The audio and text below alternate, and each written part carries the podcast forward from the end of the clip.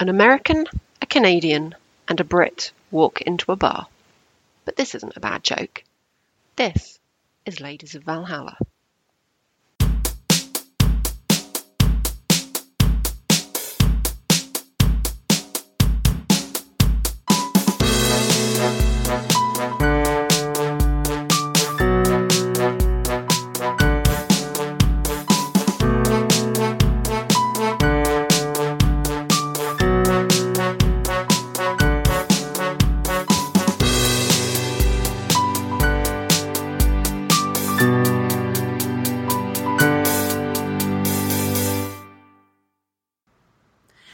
Everyone, and welcome to Ladies of Valhalla. My name is Sarah, and I'll be your host today. I'd like to welcome you all to this member of the Talking Comics podcast family. This month, we'll be taking a dive into the 2014 novel Story Killer by Kelly Thompson. But first off, please allow me to introduce my wonderful co hosts. In alphabetical order, we have the Gretel of Gish, the Mother Goose of Migraine Management, the Wicked Stepmother of Weddings, Ms. Bronwyn Kelly Say. Ah! And sitting to the other metaphorical side of me is the Maid Marian of marketing, the Goldilocks of gardens, the Princess of puppies. It's Miss Jessica Schaefer. yeah. Maid Marian of, gar- of of marketing was really the one that just that, that just Seriously. threw me over. That the first one, I was just like, "Yep, I'm done." Oh, I love it so much. How are we doing today, ladies? Not too shabby. All things considered, Gish is now over, so sad, happy that I can actually sleep again. Oh, I have planted enough plants and yelled at enough kids to get off my lawn, so you know we're good. Appropriate use of gardening. I know, I feel good about the fact that we've finally achieved an age where shaking your fist and yelling, you kids get off my lawn, is sort of appropriate. It's never actually stopped me before, but now Oh. it looks good, you know? Yeah, Yeah. Now now it's really a thing. Get off my lawn. Caveat, I actually like children. I just, yes, yes, I really Yeah, do. like I love playing with them. They're lots of just fun. really but like when they're near my plants. That's all. My um, my one of my favourite Terry Pratchett quotes is when he mentions that the sound of children playing is the most beautiful sound in the world, as long as you're not close enough to hear what they're actually saying. that one stuck with me. Yep. he was such a clever man. He was. He was worryingly clever, and he is much missed in my household. Um, Yes. But I'm still And in mine. working on my reread of all of his Discworld novels because I still haven't managed to read the last book yet. Oh, Discworld. Yeah, it's only been several years. Anywho, before I take us down that very sad rabbit hole, um, we are going to talk about Story Killer. This is a book that Bronwyn brought to the table. I, for one, am very, very glad that she did. I'm just going to read out the blurb of the book and then we will do our usual give you some general impressions, give you our spoiler alert. So, the back of the book says The monster under the bed is real. In fact, all the monsters are real, as well as heroes and everything in between. All fiction is real and lives in a place called story. However, plenty of fiction hangs out in the mortal world, living both innocent and nefarious lives. This might not mean much to the average mortal unaware of the fictional characters living among them, but for the last scion, the only mortal that can kill fiction, things are about to become very complicated. Tessa Battle is that mortal.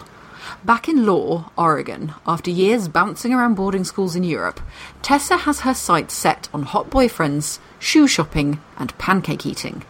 However, being the last scion is not making any of that easy.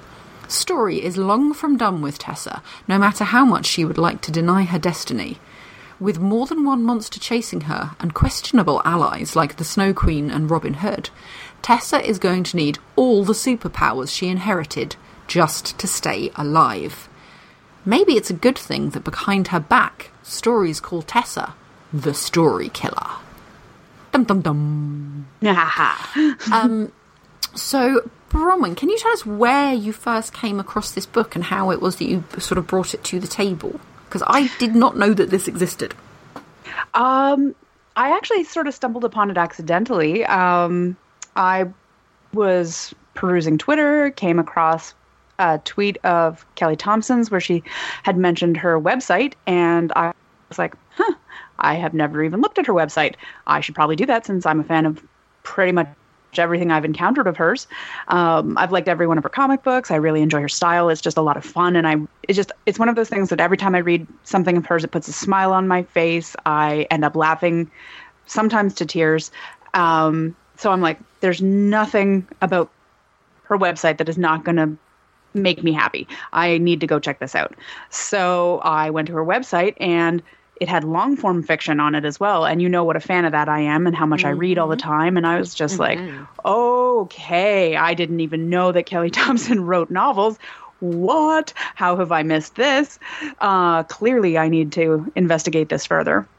And then there was an option, and like I read digitally more than anything because I like to have a million books with me at all times, and my purses are not that big, and if they were, my back would be in a lot worse shape. So,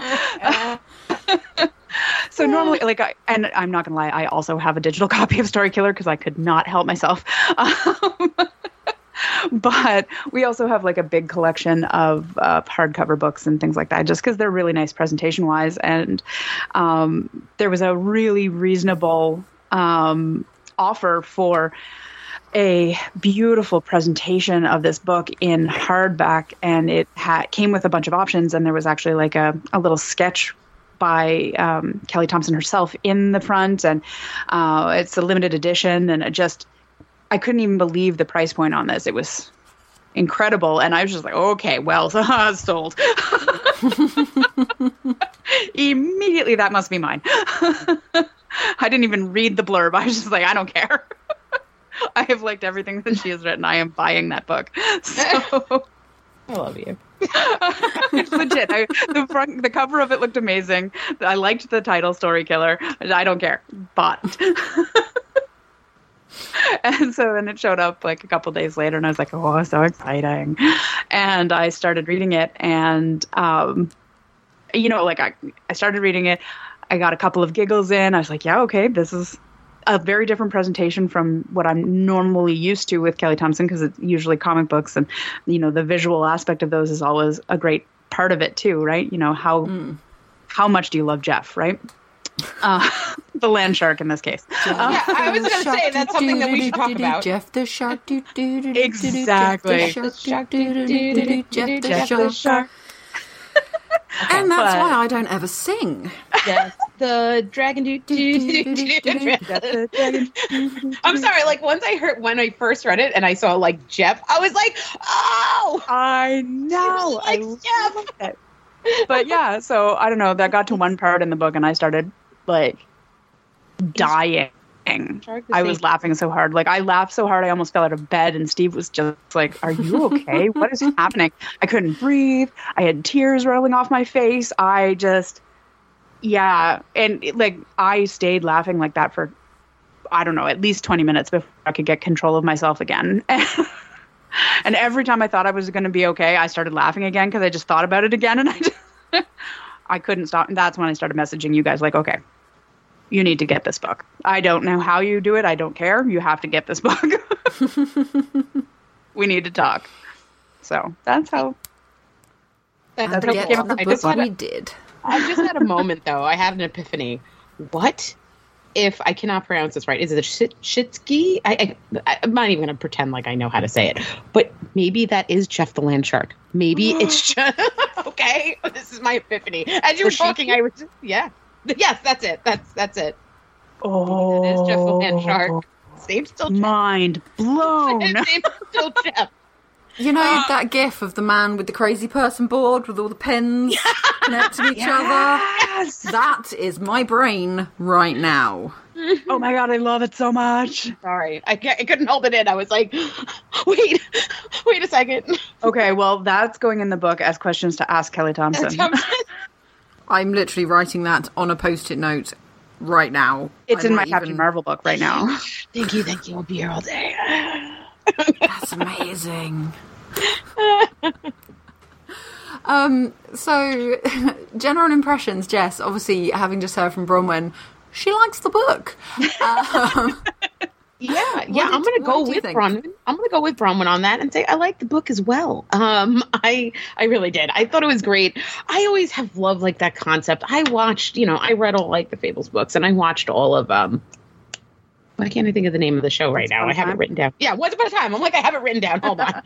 I watched all Once Upon a Time. I was a big fan of Captain Guyliner. Okay, like Yes. um, I- you know so as soon as i like saw it and i was like i saw like the concept i was like yep yeah i'm in all right here we go um i was all about it it kind of brought out my like inner 17 year old girl as well you know like going back to there like so yeah no i thoroughly enjoyed it i thought it was great um i want a dragon named jeff and yeah Oh, so much. You just want a dragon, okay? yeah period Doesn't matter but now i want dragon's his to be jeff no Yeah. no now i want him to be jeff now his name needs to be jeff I have a cousin called Jeff, but he's not a dragon. Well, but could he be really help like any he tried really hard? Like, maybe, he's just not trying he- hard enough. He's probably not. I don't know that he's ever tried to be a dragon. Maybe I should um, message him I and probably say, "Have should. you ever tried to be a dragon?" Yeah, um, this is already going sideways, and we've been in five minutes. I love it. sorry sorry not sorry Um, obviously, I always check out Goodreads, even though um, the more I hear from writers about it, the more I think it's actually a terrible, terrible part of the internet. Um, the Goodreads rating is 3.82 out of 5. It's had 287 ratings and 68 reviews. Um, my general impressions, one of those 287 ratings was mine, and I gave it five stars. Um, I would find it very, very hard to talk about this book without being spoilery, so I'm just going to drop the spoiler alert now. If you have not yet read Story Killer, um, please find yourself a copy of it. You can visit storykiller.com. Uh, you can purchase it from the giant evil online corporation that I try not to promote, which is actually where I got it from. And um, it seems to be the only way to get it because they Yeah, it does. actually appear to print copies. Um, like mine literally says in the back, printed in Great Britain by Amazon. Um, I'm assuming that you can also. I just, I, I, it doesn't sit well with me. The more I hear about workers having to pee in bottles because they can't take breaks because then they won't get paid, it just sticks in my craw a bit to promote them. But obviously, I clearly shop with them. Well, I didn't actually buy this; someone bought it for me because I kept banging on about how I wanted to read it, and apparently, the only way to shut me up is to buy me a book. Uh, more of that, please. Um, So yeah, I, I clearly enjoyed it. But spoiler alert: if you haven't read it, find yourself a copy. It is definitely available digitally um, wherever digital books are sold. I don't know if your local library has a copy, but hey, why not go and find out? You might find something you like. Um, just my, my monthly plug for using libraries there. Um, I just I just like to get them in. Um, now, obviously, I have a tendency, as regular listeners will know, to write several questions about the topics that we cover. and um, we actually we I send the notes out to the other ladies, and I actually call this section questions and topics we could cover from my over the top notes. Um, what doesn't always happen, but did happen this time, is two and a half pages of questions. um, I, I don't. I don't think the girls were overly impressed. I'm actually blaming Jess for the number of questions. No, no, no, no, no. Uh, but- No, no, let me no, no, no. finish. Let me finish. Jess uh, is now a Twitch streamer. Go and find her on Twitch. She is obviously at Jarsica. Um, Yes. But she's also very entertaining and she has some lovely, lovely people in her chat. And I was sitting there the other evening reading the book, talking to people in the chat, making notes. And because I was enjoying it so much, I went to bed two and a half hours late and wrote three pages of questions. So clearly, And she wasn't finished. And she wasn't. She made more after that. That's why she can believe it on me all she wants. She's a liar. But thank you for the plug. It I thought it was subtle. Did you like it? It was very It was subtle, and I very much loved it. I very much loved it. I plug us all day on there. I'm like on my podcast, on the podcast that I am on. I have no shame in my game. It's true, I she does. shame, shameless plugs all day on that thing. Okay, don't even. Shame is a useless emotion. It doesn't help anyone do anything. No, no. That's, that's, that's what we're here for. Um, so, I'm going to start with a really easy question. It's a really obvious question. Um, anyone who's read the book knows that Tessa kind of has a couple of love interests. There's a good guy, there's a bad boy. Robin or Fenris? Jess, who would you pick? Hero or villain? Good boy or bad boy? I would pick both. is my answer to that question. Yeah. Um, no, I want to say 17 year old me, it would totally be Robin. Okay. Like 35 year old me, like, I don't know. the big bad wolf sounds great. He doesn't need to stay, though. You know what I mean? Like, I don't know if I'd keep the big, big bad wolf around. He'd just be like, hey, bud, how you doing? And then How you on his doing? Yeah, exactly. Okay, so. So for a long term relationship and 17 year old Jessica and who did I and and in all honesty like when I met Dan like he was tall he was skinny he was in great shape he had an eyebrow piercing and a fast car you know it- it- that's kind of that's kind of what I picked so I have to definitely say Robin I, I, I should I should say there is there is an amazing description of Robin at the start Oh, of chapter mm-hmm. fourteen. I love it so um, much. Pushed off the hood to reveal short dark hair, a mohawk that was growing out, just the right kind of messy, and a face that probably made people do whatever it wanted. Tessa could make out the edges of a dark tattoo crawling up his neck and part of of one on his hand, creeping out from underneath his jacket sleeve. Some silver piercings and chipped black nail polish completed the requisite bad boy punk rock anarchy thing that Tessa couldn't even begin to pretend wasn't right up her alley. and everyone else's and every 17 year old girl in the world just went weak at the knees. Yeah. Bronwyn, would you go for the good boy or the bad boy? Well, um, so I, I have to be honest. I'm with Jess on the both situation, uh, and as honest, uh, if I'm honest, and I, I, w- I want to say I want to say Robin, I do, but I have to I have to be honest. I I find Fenris more interesting. um his description I- wasn't bad either well yeah i mean obviously right? I mean they're both hot let's be fair. But um no i so and and this is the thing one of the things i love so much about this world and the world that that kelly thompson has created for for us here is you know i mean we have seen the concept of the fables being real before and a lot of people have done it and done it well. But one of the things that I like so much about this particular take on it is that they are aware of the fact that they're fiction in a way that I haven't really seen before, in a way that they're almost re- resentful of some aspects of it. And I I think that's a fascinating perspective that I haven't really considered before. And as soon as I started to consider it um, from this story, I was like, oh, yeah, that makes so much sense. How had I never thought about that before? Um, is this concept of sort of consent and agency in their lives that they lack because they're controlled a little bit by their fiction, right? And hmm.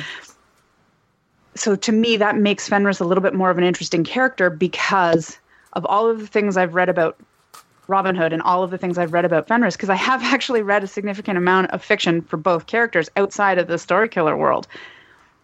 There's more there to work with with Fenris. Like Robin Hood is always Robin mm. Hood, but mm. Fenris is sometimes a hero and sometimes a villain and sometimes the anti-hero and sometimes all of those things all at once and you know and so like there's like you know Norse mythology or whatever Fenris is sort of the big bad wolf yes and of course Red Riding Hood the big bad wolf and but then if you look at fables the big bad wolf has a very different concept Yeah. and you know and even just Fenris himself like there I have actually read entire fictional worlds where Fenris is the hero as opposed to the villain you know Yeah. and so like there are it's if we go by the idea that this whole world is created where all of those fictions come together to kind of inform the character or are there multiple versions of Fenris, or are they all kind of informing this one Fenris, or like because it could be kind of either, right?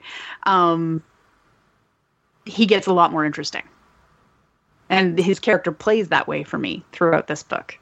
So And they do talk about that. They say he does. He does mention that, like you know, uh, I think does Robin mention that to her, like, or no, she mentions that. To, he mentions that to what you call it.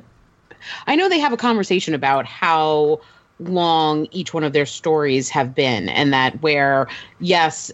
Uh, you know, Robin Hood is such an old tale. Like the the tale of the big bad wolf and Fenris has gone way even. You know, like Oh, yeah. thousand years before him, and has been in you know from the beginning of time. You know, pretty Yeah. much a story of the big Yeah, bad Robin, wolf. Robin says And- that to Tessa. He says, You think that it's the big bad wolf from Red Riding Hood, but he's much, much older than you know. way, way older than that. Yeah. Mm. Mm. I, I love that aspect of what they added in there with that. I thought that was the best thing because if you, she's right, you know, Bronwyn's right. If you do watch some of the, like, if you watch or read some of these other books, they're kind of set to like, he would be the big bad wolf from Little Bit Little Red Riding Hood. You know what I mean? There would be no, no, no deviation from that. It would just that that's what you got. Yeah. So I thought that was the one of the best additions to this book is that they could be any of their iterations. Hmm. Yeah. You know that they have wiggle room in their their fiction. You know, and and given the depth of knowledge that that Kelly Thompson seems to have, have brought to this in terms of like the range of other characters because there's a, there's characters in here that I was not that familiar with or even not familiar with at all given some of the lists that we'll get into a little bit later. Um like she's she clearly either has a very very broad knowledge of mythology and mythological characters and creatures or she did a lot of research prior to writing this. Um so she, it, there is you know there it, it seems like there's a lot cooking behind some of that you know so where it may not have all come out in this book this book felt a very like it's a complete story you know beginning middle and end but it definitely feels like there's a lot more coming right like so you know we know that she's already planning a book too but i feel like this could be a series for sure there's enough material here you know oh, I would hope. Please, Well, exactly. please, I'm begging you, make it a series. I would read More. every one of these. I will read every single one of these you put out. Like I Me will buy it. I will buy the. Tr- I will buy the hardcover. I will buy the paperback. I will buy the digital.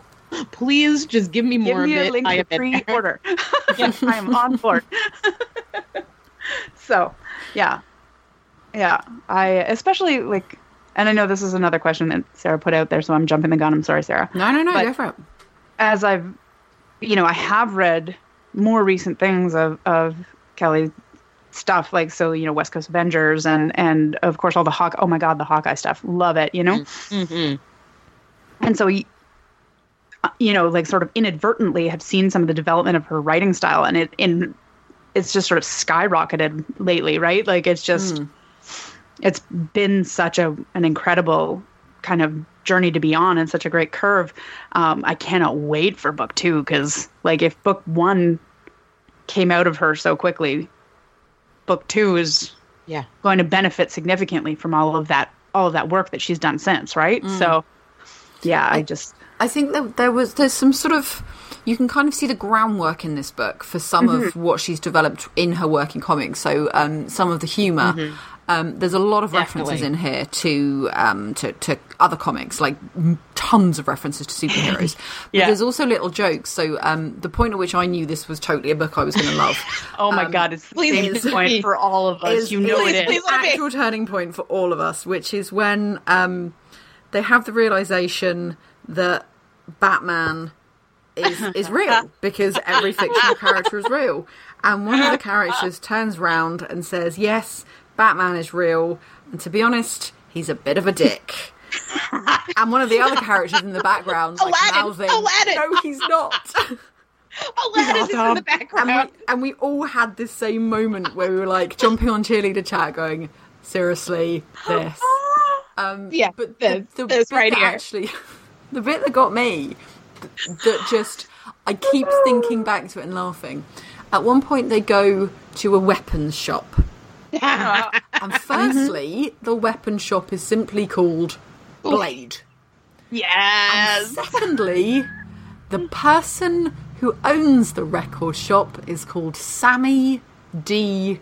Profit. yeah And every time I read Sammy D. Profit, it cracks me up.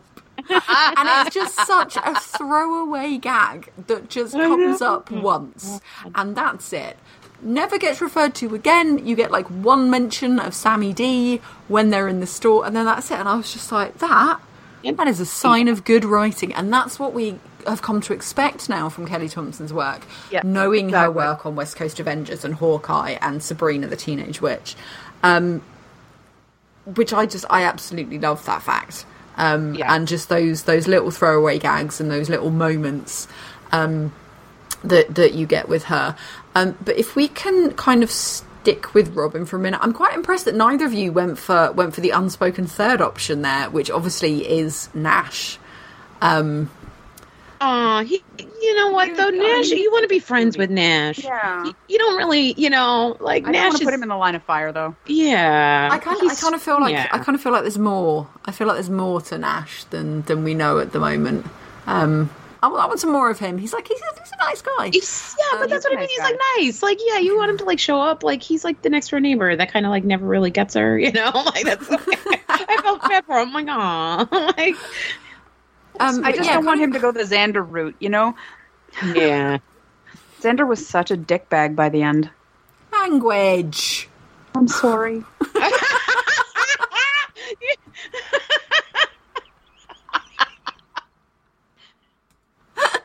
Sorry, I went fully parental then, didn't And I I? told a whole bunch of people in a Discord chat, like, yeah, our chat is our our our, our podcast is totally family friendly. We keep it totally PG. Problem breaks out of TV. I'm so sorry. I love every minute of it. Oh, what are you like? So yeah, let's stick with um, let's stick with Robin for a moment. Robin as a hero.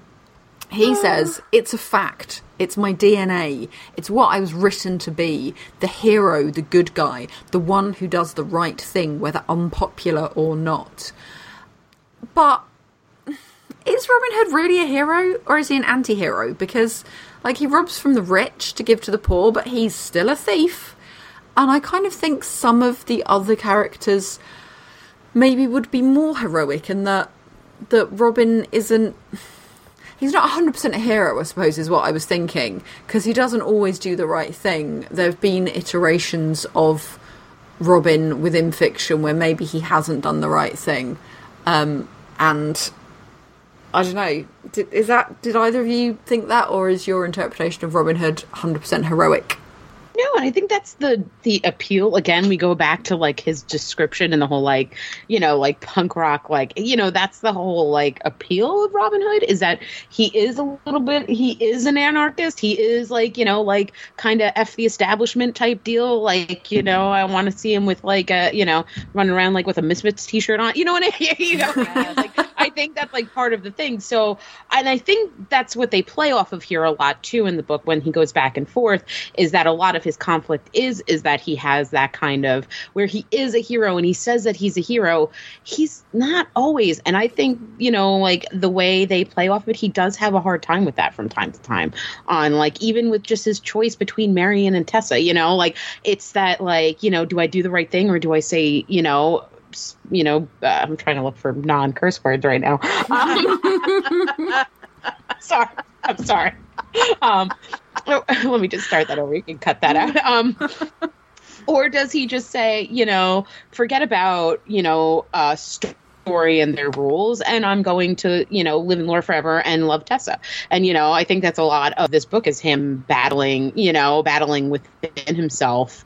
And you know that's the whole thing. Fight your fiction you know like at the end it says big thing. It says fight your fiction you know and that's I think it's just a giant play on on the world we live in period too where everyone wants to make people out to be a good guy or a bad guy but most people aren't just good or bad you know? Uh, most people in general are are good and bad oh and a mix of everything in between. Mm-hmm.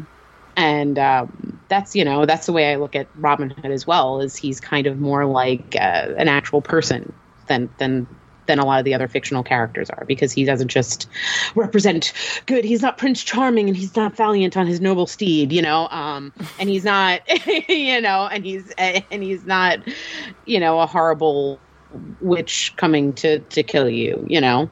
He's that in between, Yeah. a little, a little bad. I, I actually really agree with that, uh, it, which is um, it, I, I put it a little differently, but I but I think you actually nailed it.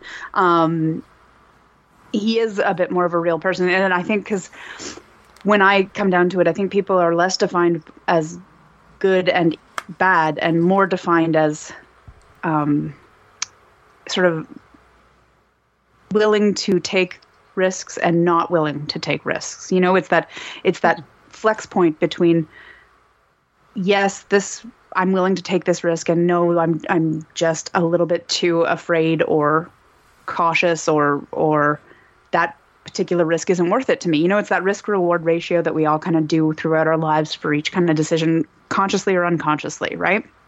Okay. And you know, for a lot of things Robin is very brave and willing to take those risks and do all sorts of things. But when it actually comes to fighting his fiction, there are things that he is not willing to do. He he just sort of goes with the flow, and there because his his fiction does have him as an anarchist. He's so some things are just easy for him to do, right? But when it hmm. it comes to things that are kind of harder for him to do, it that's sort of where you hit his flex point. And so there he is willing to do some things that are hard, like especially for Tessa, which is lovely. But you get to see him be a real person in in that he struggles with the stuff that doesn't come naturally to him.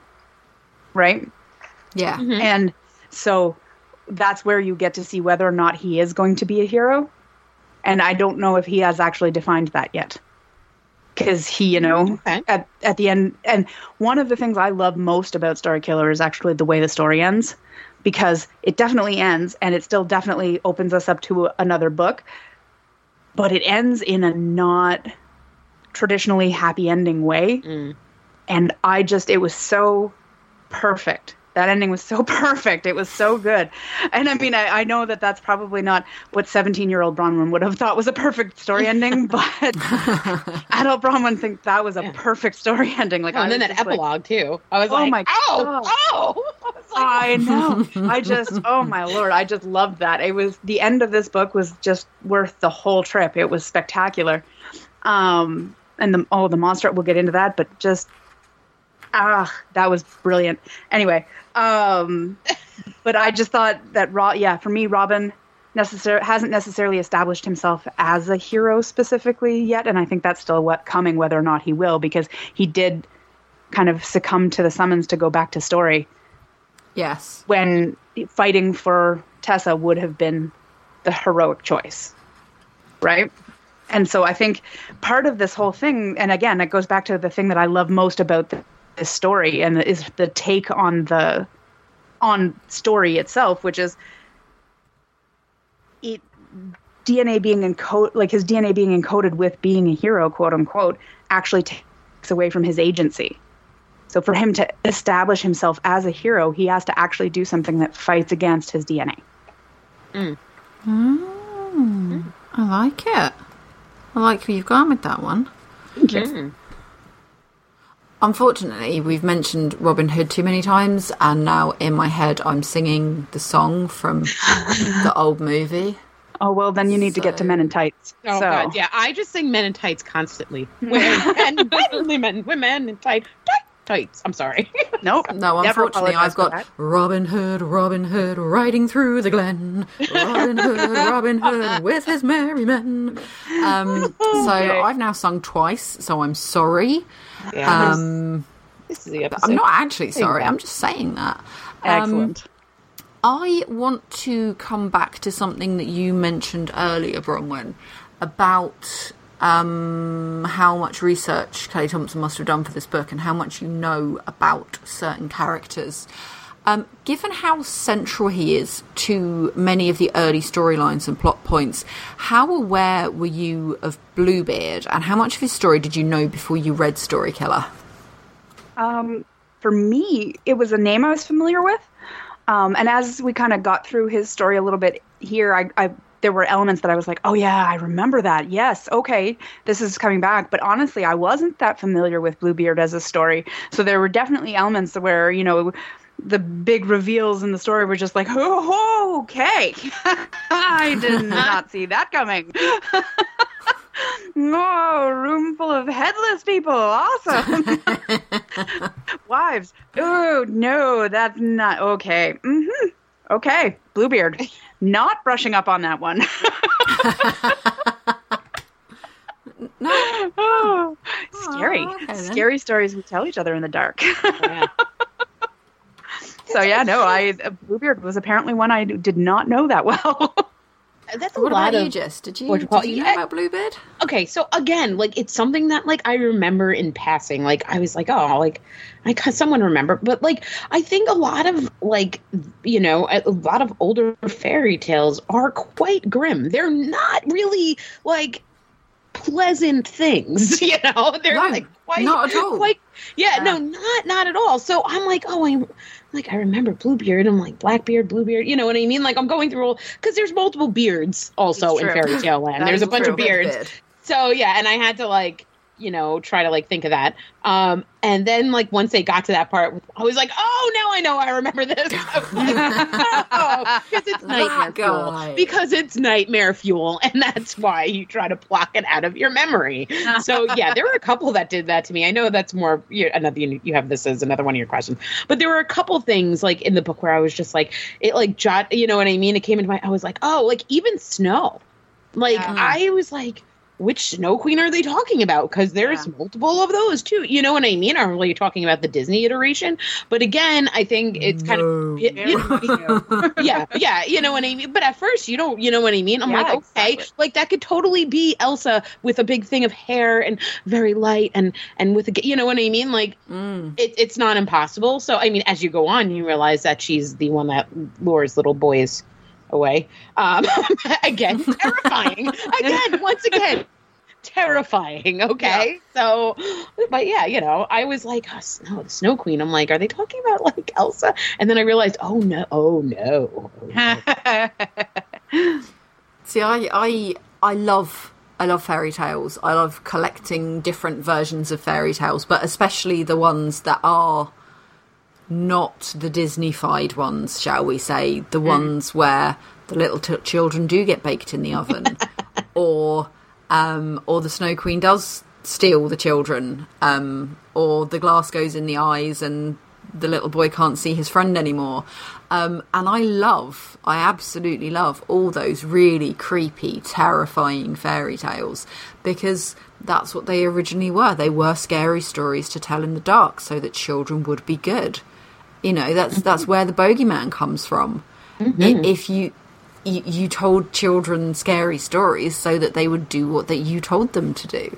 Um, and I absolutely loved that. And when they started talking about Bluebeard, I was like, oh, dead, dead wives. And when um, when it says about Micah sliding the keys under the door, I was like, yes, genius. I love it because it feeds back to that compulsion that each of the characters has to live their story. Um, and it goes back to that kind of idea.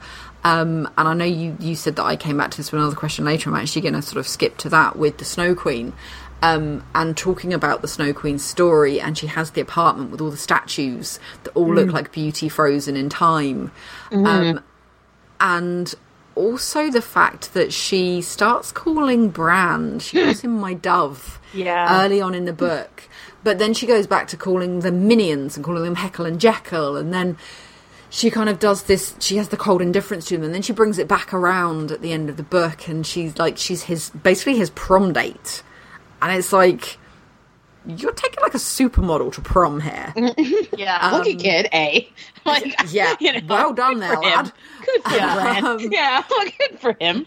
but it sort of comes back to this idea that okay we know that we know that snow is the snow queen with capital letters and we know that she is effectively a baddie is she lining Bran up to be one of her statues? Because, like, I mean, that's proper creepy. There's, I just kind of have this whole sort of, she's a several thousand year old story, and he's like a 17 year old kid.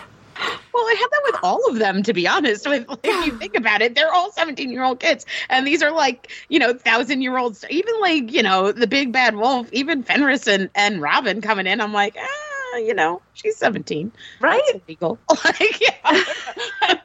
you know, like, there was a little bit of that for me, you know. Um, but yeah, maybe, maybe she was. Also, I think, like, and part of your question was, um, like why do you think was it was that oh my god i, I lost track because you skipped around. I don't know It's where we are. Just Question- answer whatever question you want. um no with talking about like i think a lot of that too is again to go with like like kind of the theme of the book. It's you know her thing is that it's all her appearance you know everything. She's always got to be done. She's in a leather cat suit for battle you know like with her hair perfectly coiffed White. you know A wh- white leather white, uh, yeah a white leather catsuit for battle. So when she when you see her starting to kind of fall uh a bit for bran you know what i mean? She almost like you know like snaps herself out of it and goes back to keeping up her appearance. You know it's like almost like a no no no no no no no. And then by the end i think she has kind of given in a little bit more to who she is and it's more you know because she does stuff that kind of you know jeopardizes her place in story and and you know goes against her fiction as well Yeah, that's actually what I thought too. Was she was sort of potentially trying to fight her fiction just a tiny bit, maybe even trying to be, if not good, then maybe not bad. Uh, but then sort of accidentally slipping into old habits periodically. like who little boy which was really great it was a little It's- oh, but at least that's sort of true to who she was, yeah yeah no it totally was you know? I don't know. But um, It it, it, Snow was always an interesting character for me, actually, because people were sort of blatantly like, "I don't trust you. You're a baddie." Um, but everything she did, while kind of like she was being honest about, it, you know, I'm not. I don't give it. I don't care about you guys. uh, I'm just doing this because I've been told I need to, or whatever. You know, but she helped every step of the way. Yep. you know, she was one of the people she Yeah. that they could actually count on every single time. So, you know, she really did kind of come through every every point that they needed her to. So, um, yeah, she was interesting to me. It seemed like she might actually be on the side of trying to fight her fiction. So I'm I'm intrigued about. Um, again, this kind of touches on a question that we'll be going into more depth later, but um, I'm intrigued to see where she falls on the side uh, of the coming war.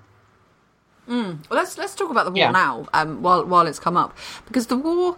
Um, one thing I will just throw in about the Snow Queen is that um, yes, she is thousands of years old, and she's one of the oldest stories, and um, you know she's she's been around for as long as people can remember. But also, when she gets told that she has to um, that she has to be the one that's going to go back, the council tell her that she's going back to to sort of help the last scion. She throws a proper strop about it. that is that is a teenager being sent to their room, and I just found that hilarious. That even when you know they've been around for all this long, that she can still get worked up about something like that because later on when she Bran says something to her about can you die? And she's like oh only for a few decades. And it's like you just you're complaining about like four days with these people. And you've lived for thousands of years. What? But yeah that just made me laugh. Anywho so the council refers to the war and it kind of crops up occasionally throughout the book and there's sort of this underlying good fiction versus bad fiction or people who want to be able to live in Lore and also in story and we don't really get to hear a lot about it. Did you think that that was thompson pitching for a sequel which spoiler alert we know she'd like to write because she's emailed us about it? Um and if, if that is her pitching for a sequel what would you like to see? What what what would you like to see that war as? Does that make sense? Yeah. Yay! that was the first time for Um, everything. For me, what I would like to see is more of that internalized conflict of stories who want to fight their fiction. You know, that's Yeah. such an interesting perspective to take on this concept. So, you know, as I've said, I just it makes me wonder how they feel about the people who create them. You know, they live in mortal to some degree, so they could potentially interact with their authors. I mean, some of them, the one more current ones especially, right? So, are they grateful for their existence? Are they angry for the limited scope of their fiction? Is it different depending on the caliber of their creator? Is that something that's coming Yeah. into play? I don't know. But that to me is an interesting kind of thought on this. Like, as a writer who's writing fiction about fiction that is real, where does that fall? Where does that? Yeah, where does that put you? Where? where does- So, questions. I have questions. Wheels within wheels. We're getting really, really meta here today, guys. Maybe a little meta. Yeah. Yeah, yeah. We maybe. I dial it back. I'm sorry. no, no, no. uh, But but the whole book is meta. It, the whole book is, meta. It really is. There is an entire conversation where the monster talks about his creation Yeah. and how all he wants to do is die and how he's promised death in the book like in his fiction he is promised death but he can't have death because he doesn't re- achieve the death in his fiction and the fiction was created so he has to be created and i was just reading that going whoa yeah. that's some like Yeah, that is some meta. existential level Yeah. crisis Yeah, going on is- there. I mean, that is Um, true to form, though, because the monster is always the most existential, angsty of all of the monster stories. Like, that's. He's amazing for that. because He is he is the representation of existential angst. He Yes. is oh yeah. he is Dr. Frankenstein trying to create something better and not realizing that by creating something better, maybe you're actually making it worse. Mm-hmm. Um, and I very much enjoyed, even when he was clearly doing his bad guy soliloquy. I love the fact that there were bad guy soliloquies in here and they were identified.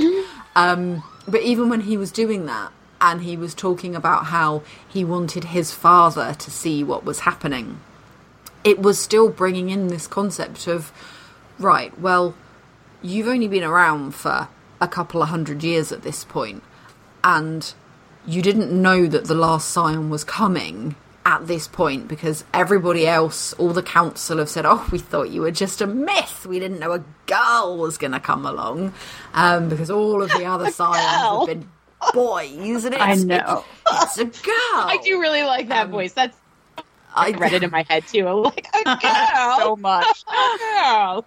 That is basically me trying very hard not to quote Blackadder at this Uh-huh. point.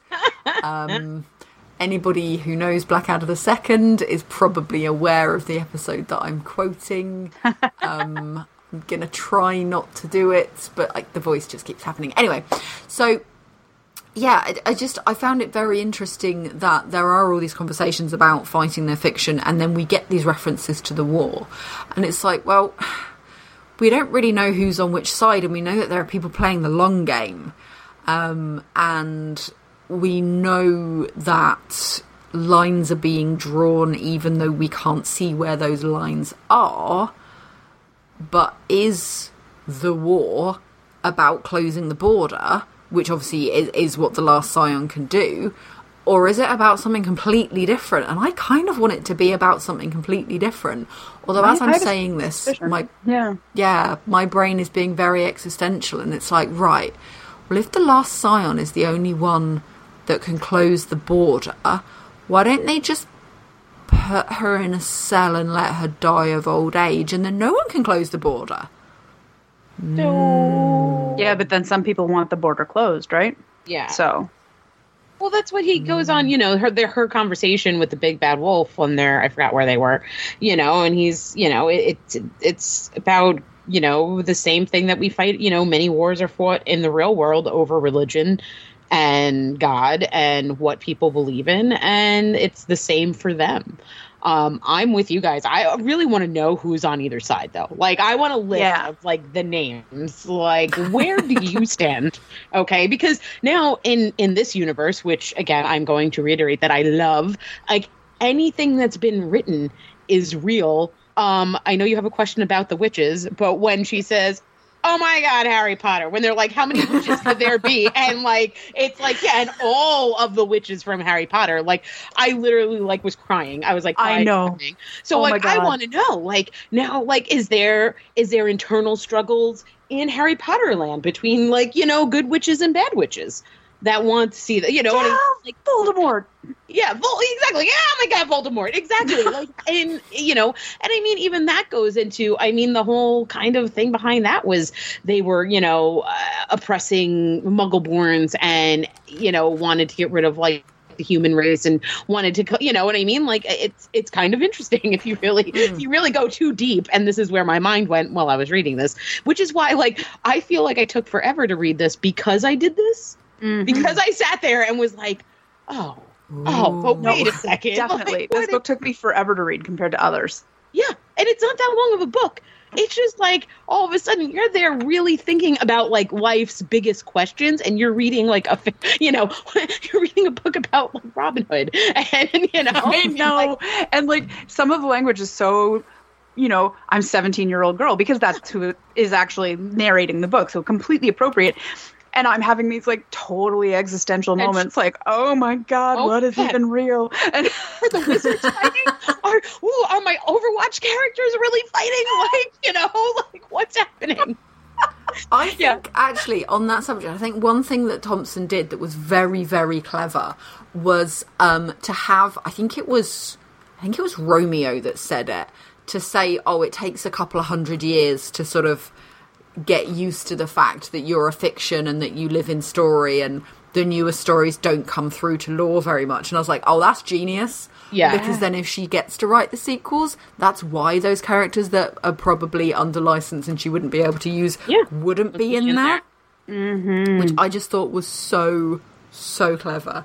Yes. Um, but if we if we kind of stick with the witches for a minute, um, Snow runs off this list, which I kind of want to run through and just pick some of them out.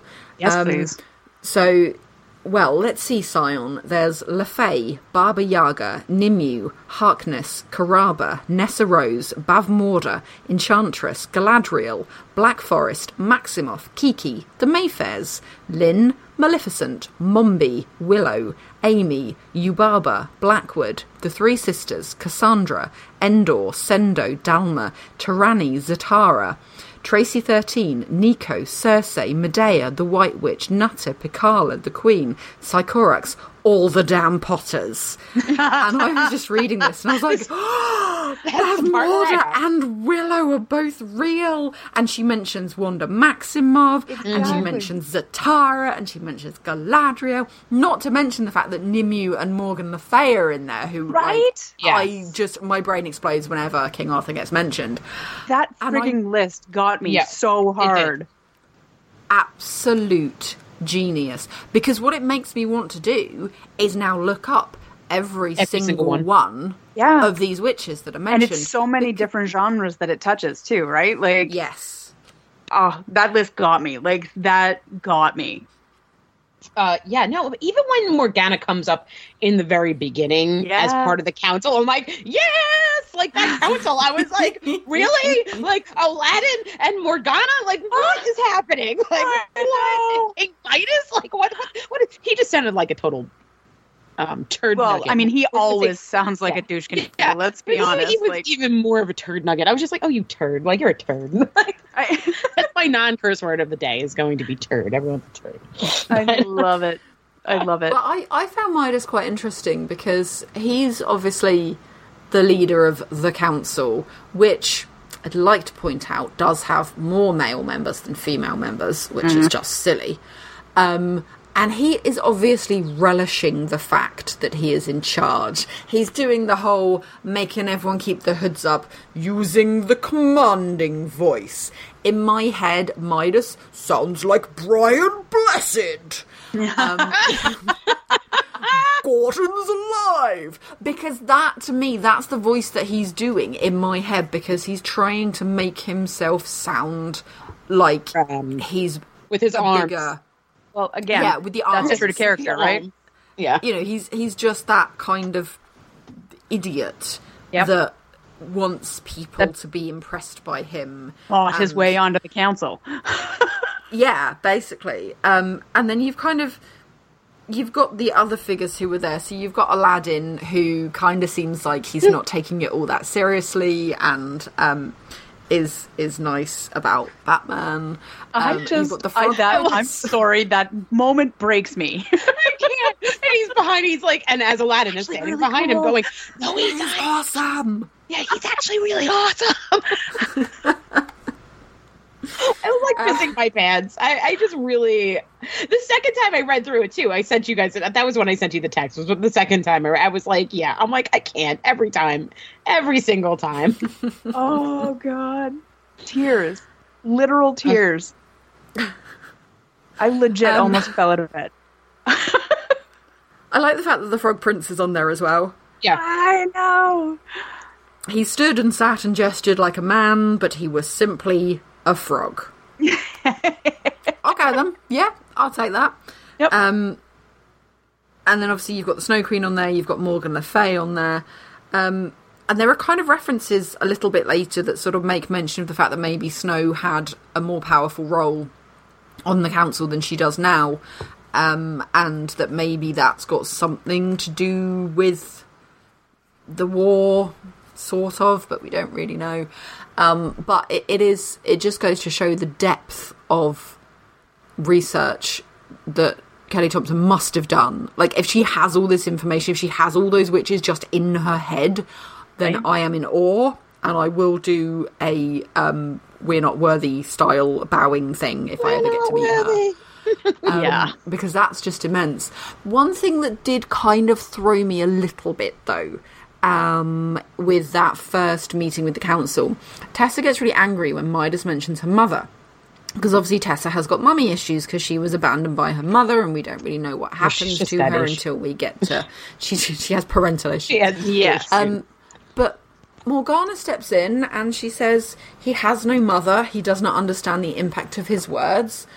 And I was like, mm, but how would she know that? Because she's also a fiction, so she also doesn't have um, knowledge of being or having a mother, not being a mother, having a mother.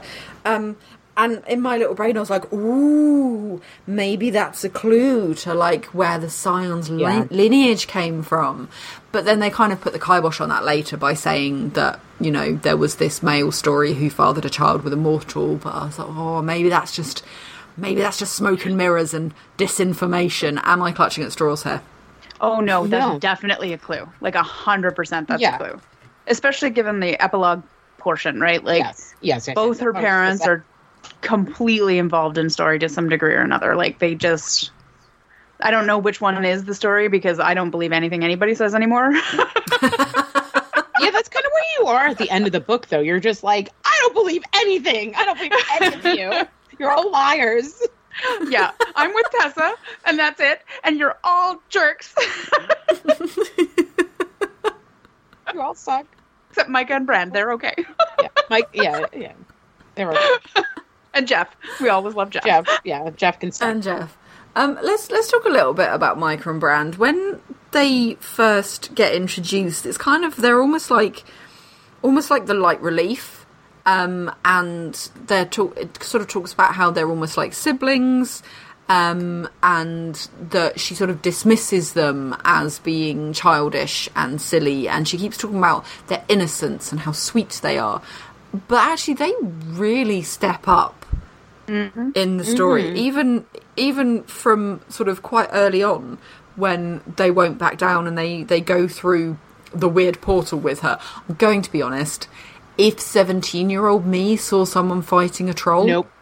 then got kidnapped and knocked out in a house full of headless dead bodies, and then saw a man get his head cut off, I probably would not have followed the girl I'd only just met through the weird portal to a magic land. I'm Yeah, gonna be no, honest. see, Yeah. I completely would have. Because that, okay, so you asked us a question earlier, and I couldn't find an answer for it. Like, what's the stupidest thing you did as a teenager?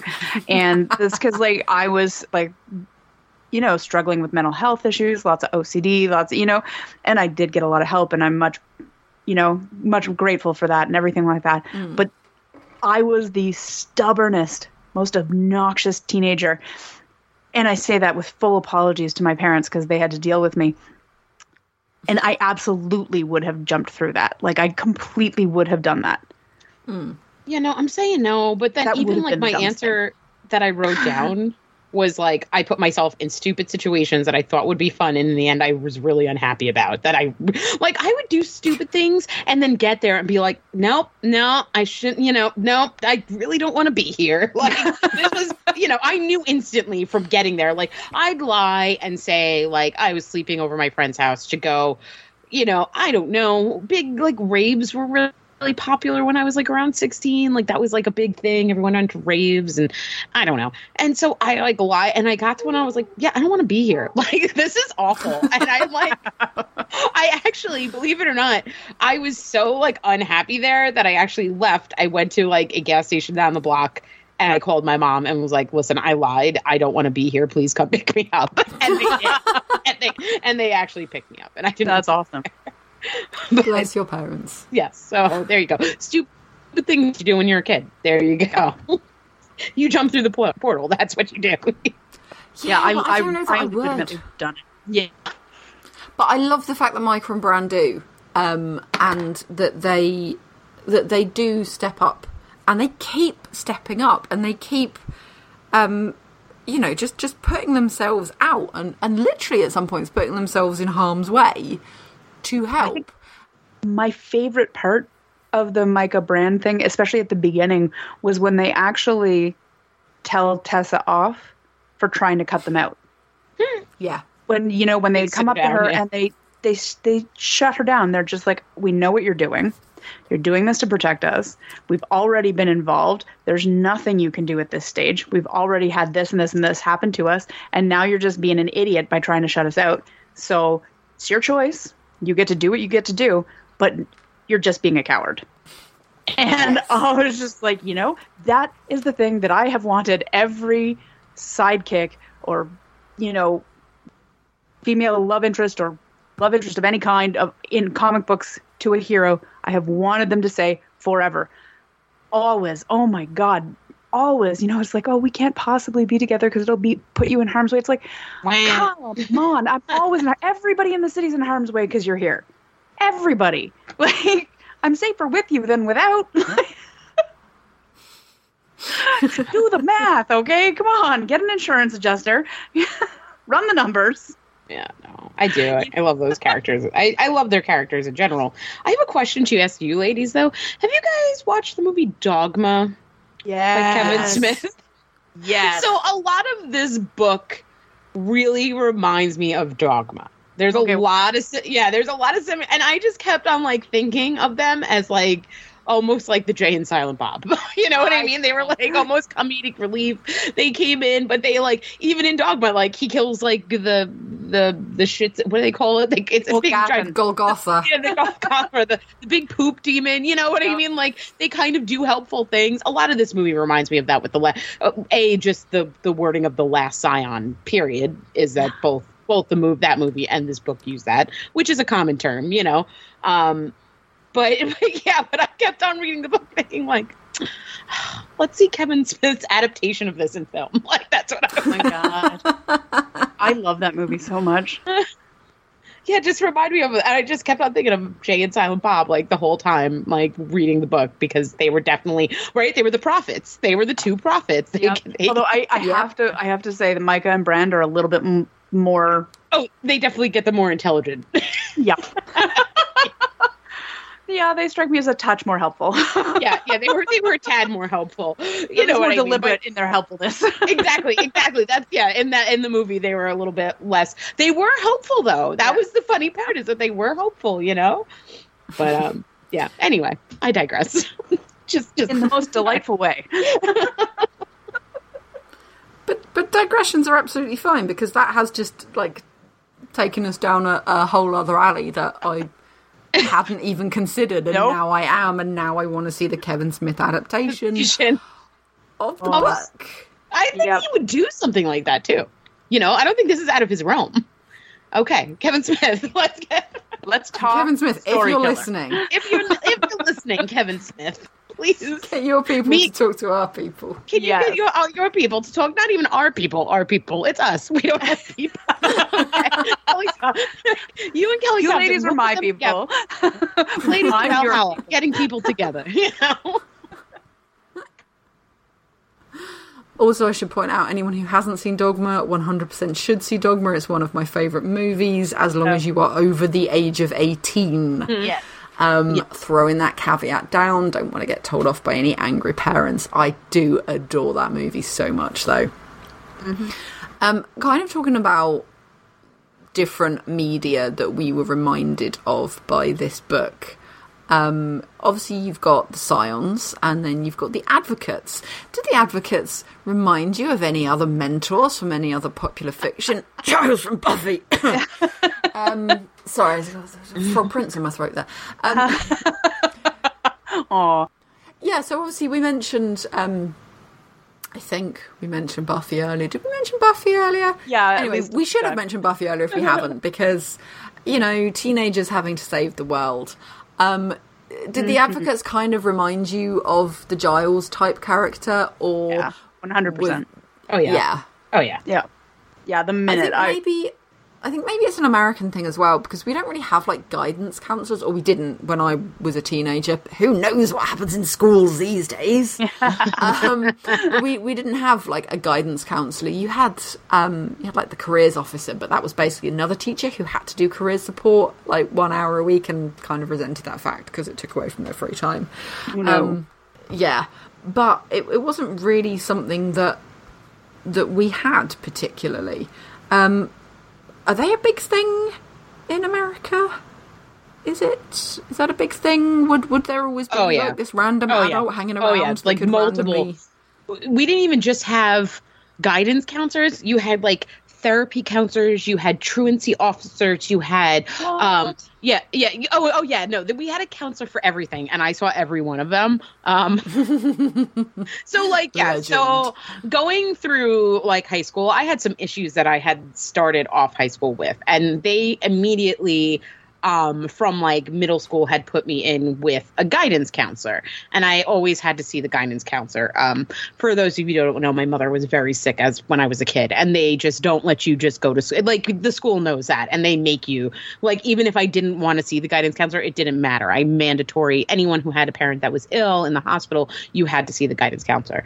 Um, so I had always saw a guidance, guidance counselor. When I got into high school, I met multiple guidance counselors, and I met like group. Then they had group counselors. So they had a guidance counselor, and then I had a group counselor. His name was Mr. Dodd, actually. And Mr. Dodd, if you ever hear this, you were the most lovely human being, and you got me through most of high school. And he really was. And I'm so thankful that he was there. He was the coolest man, the nicest man.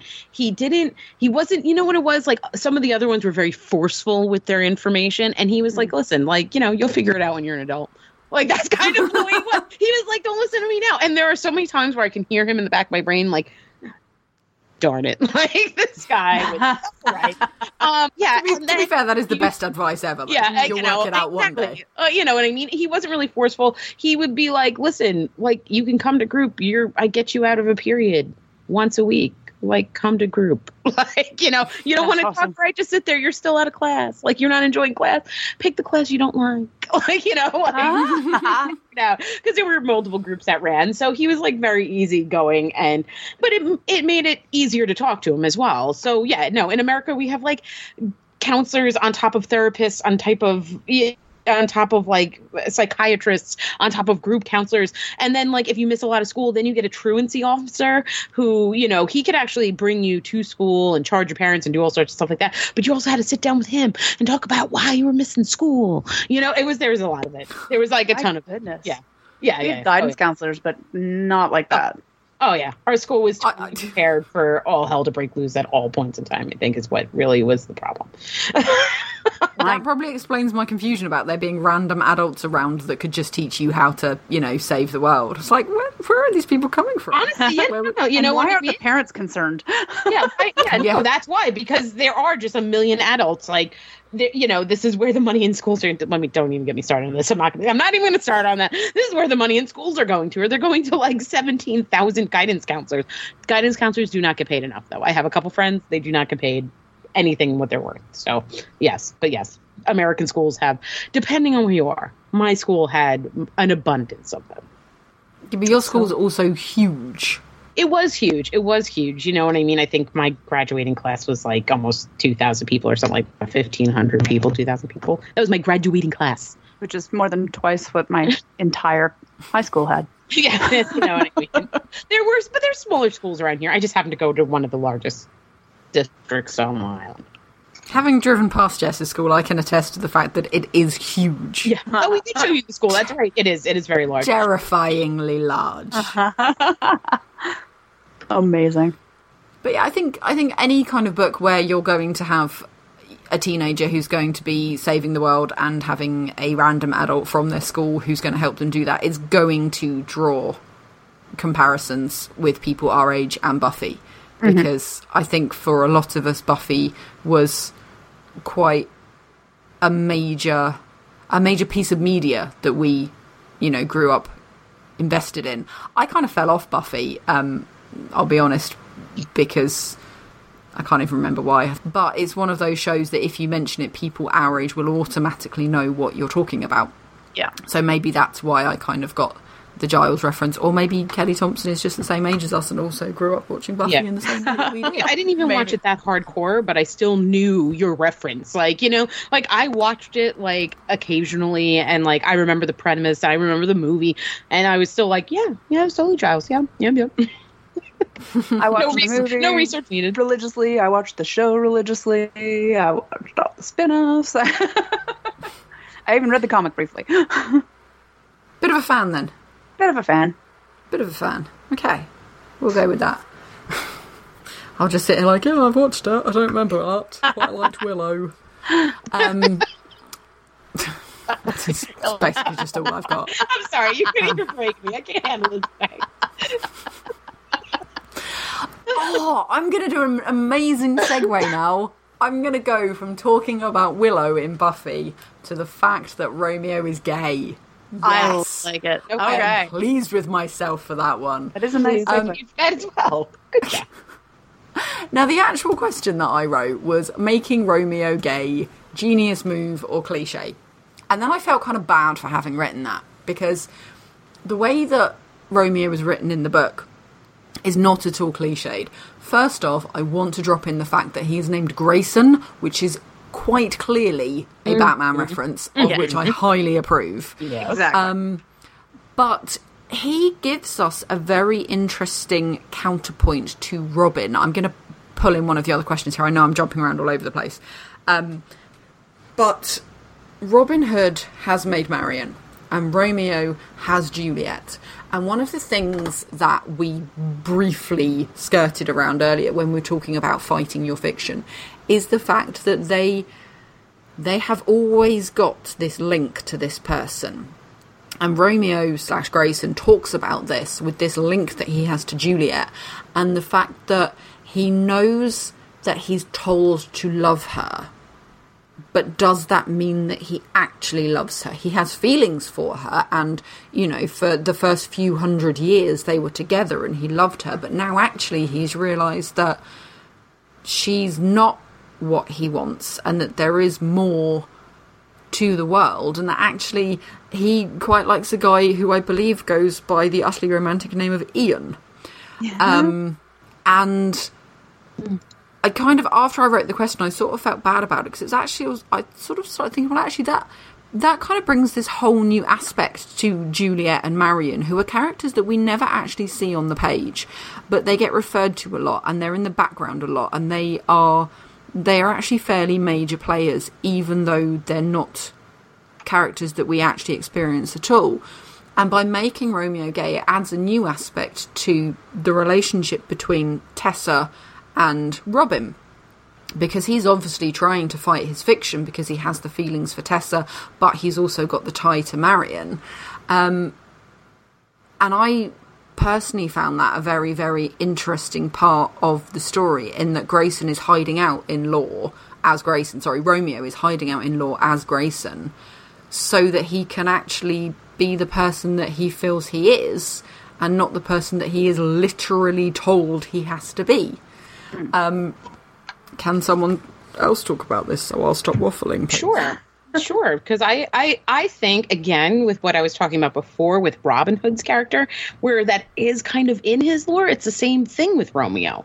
That's the same kind of the whole time. He's told, you know, in the Romeo and Juliet. It's a you know a tale that even I you know I don't know if you don't know who Romeo and Juliet are at this point. I you're living under a rock. I don't know where you're from. like I'm not gonna you know the whole story. He is told that he is not to love Juliet and he is not to do this and he is not to do this and he is fighting against what he is told to do. You know what I mean? What's hmm. being written out for him by some authority figure. So I thought it was actually quite brilliant that she used Romeo as well.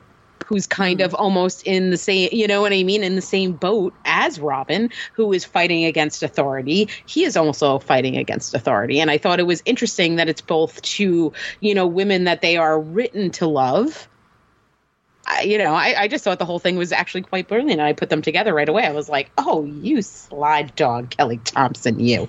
you go. like, this is brilliant. so, yeah. I agree as well. I thought for me it highlighted um, it highlighted that issue of consent that I touched on earlier as well. Like, you know how um, these characters are created, um, you know, in their author's mind, however, and then committed to the page or um, you know screen or however they are they are put out into the world, and then that is their set of criteria. You know, that's how they're defined, and it it isn't always with care for who they are going to end up being, right? Because they don't have any say in that, and it's only through fighting their fiction that they get to kind of define themselves, because they are very literally defined by someone else, without any consent whatsoever, informed or otherwise. Um, so living outside of story and living outside of their own fiction is kind of the only way they get to have any say in who they are and in how they choose to live their lives. And so for Romeo, the one thing that I thought was, and again, it sort of like touches on what, what Jess was saying, it just from a slightly different perspective. Romeo is a, traditionally a very tragic story, a very tragic character.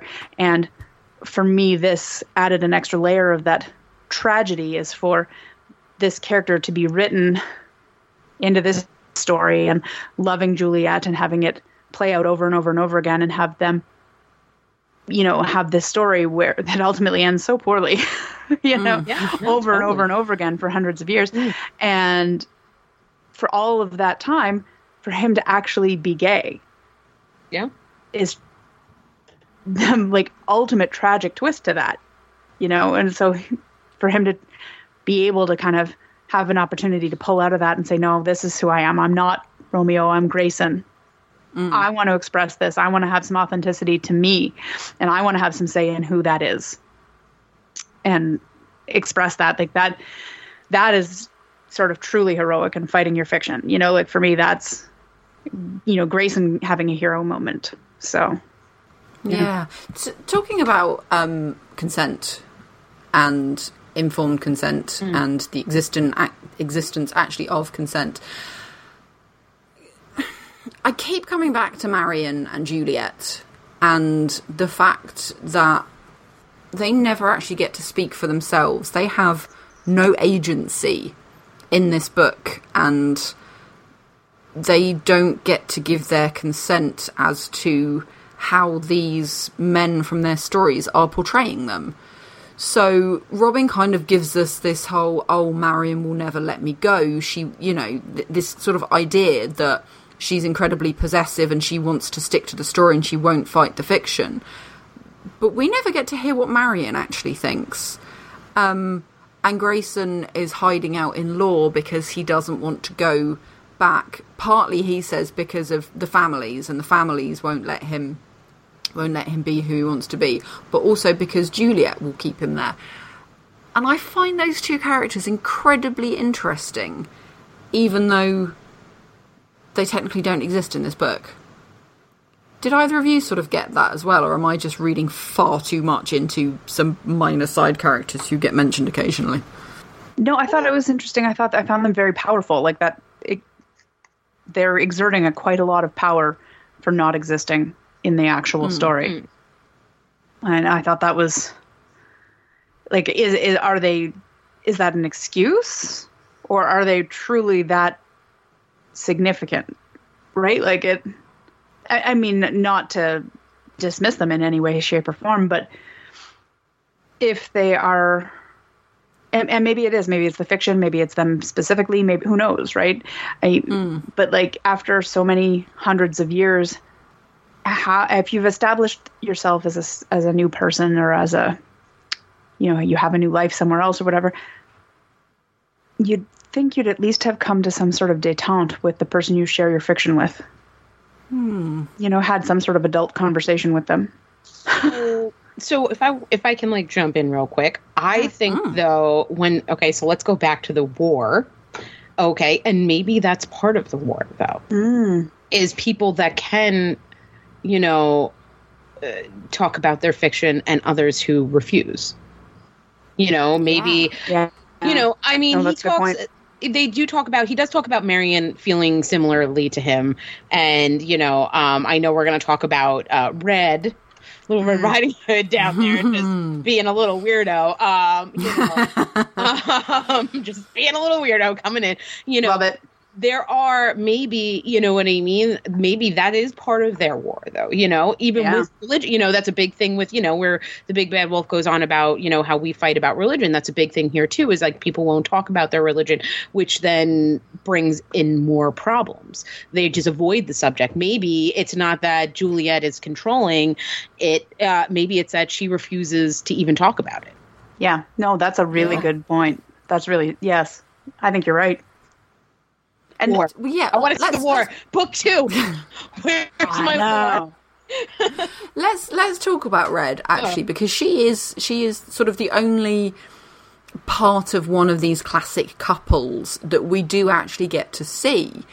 And we get to see a little bit of the dynamic between her and the big bad wolf.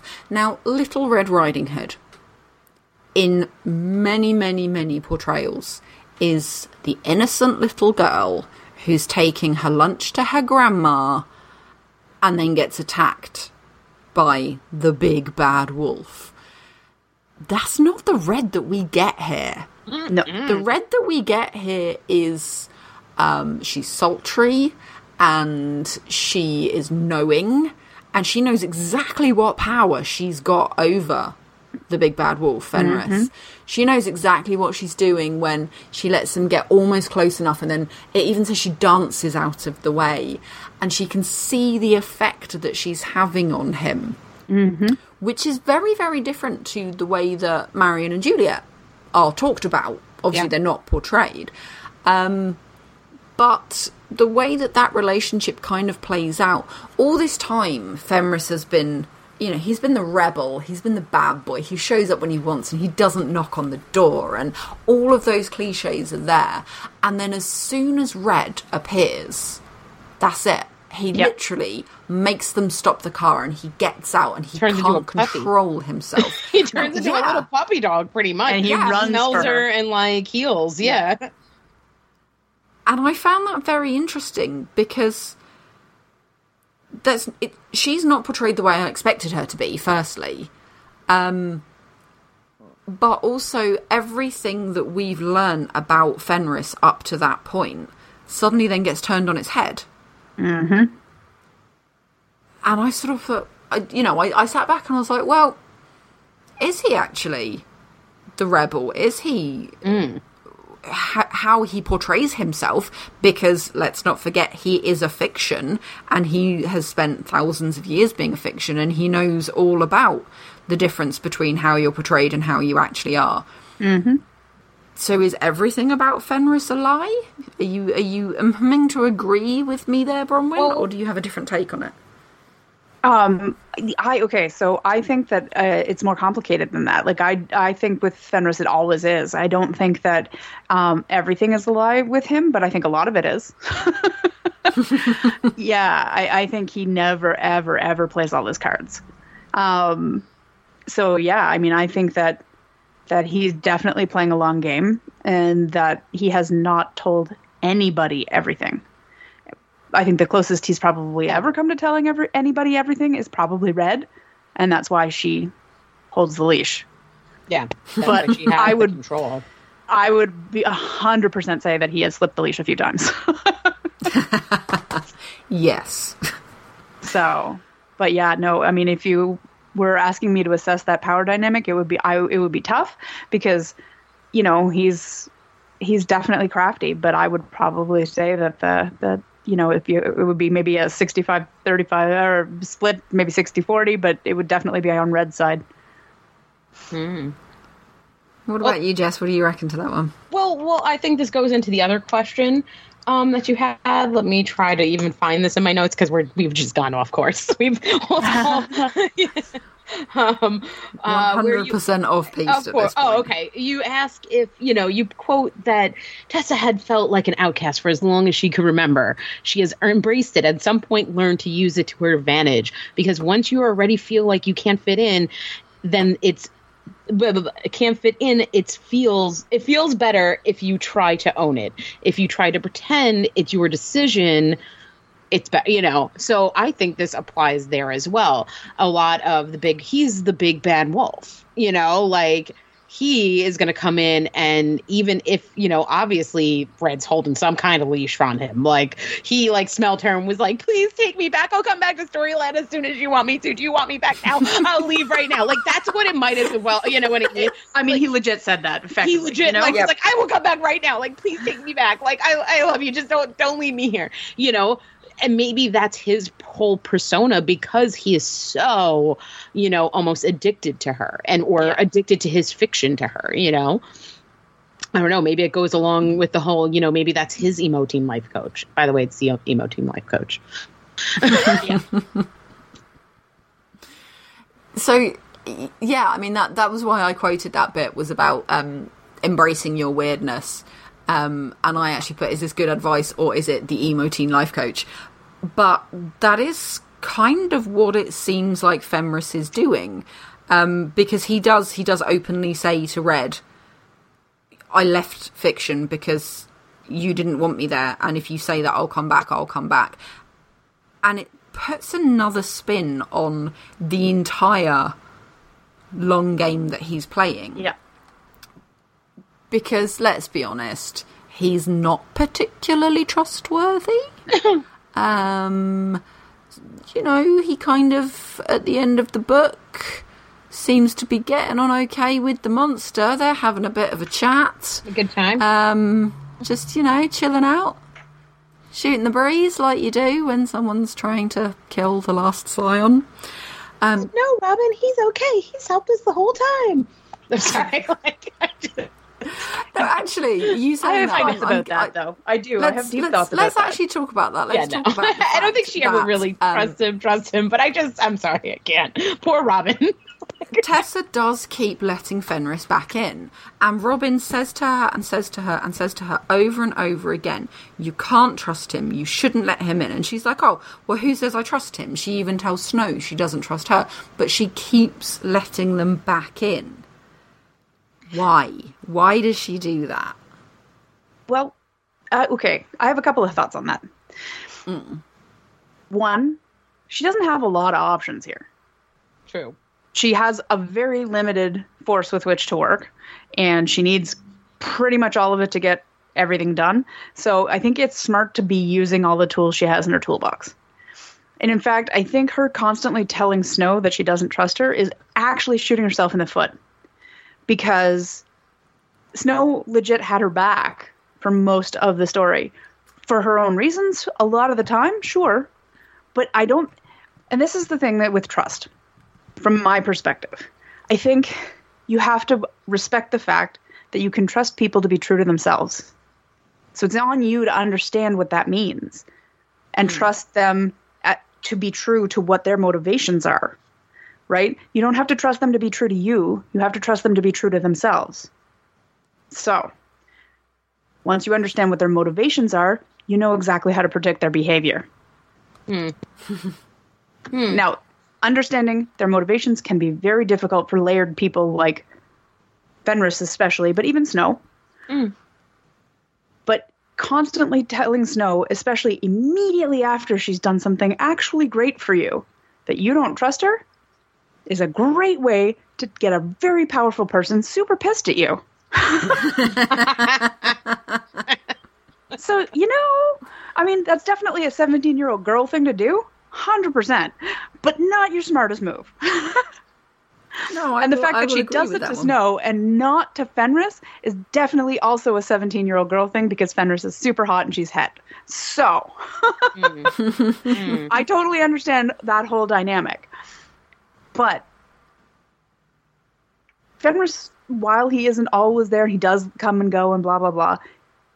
He is being A, true to himself, and B, has actually been there to pull out the big guns when she has needed him.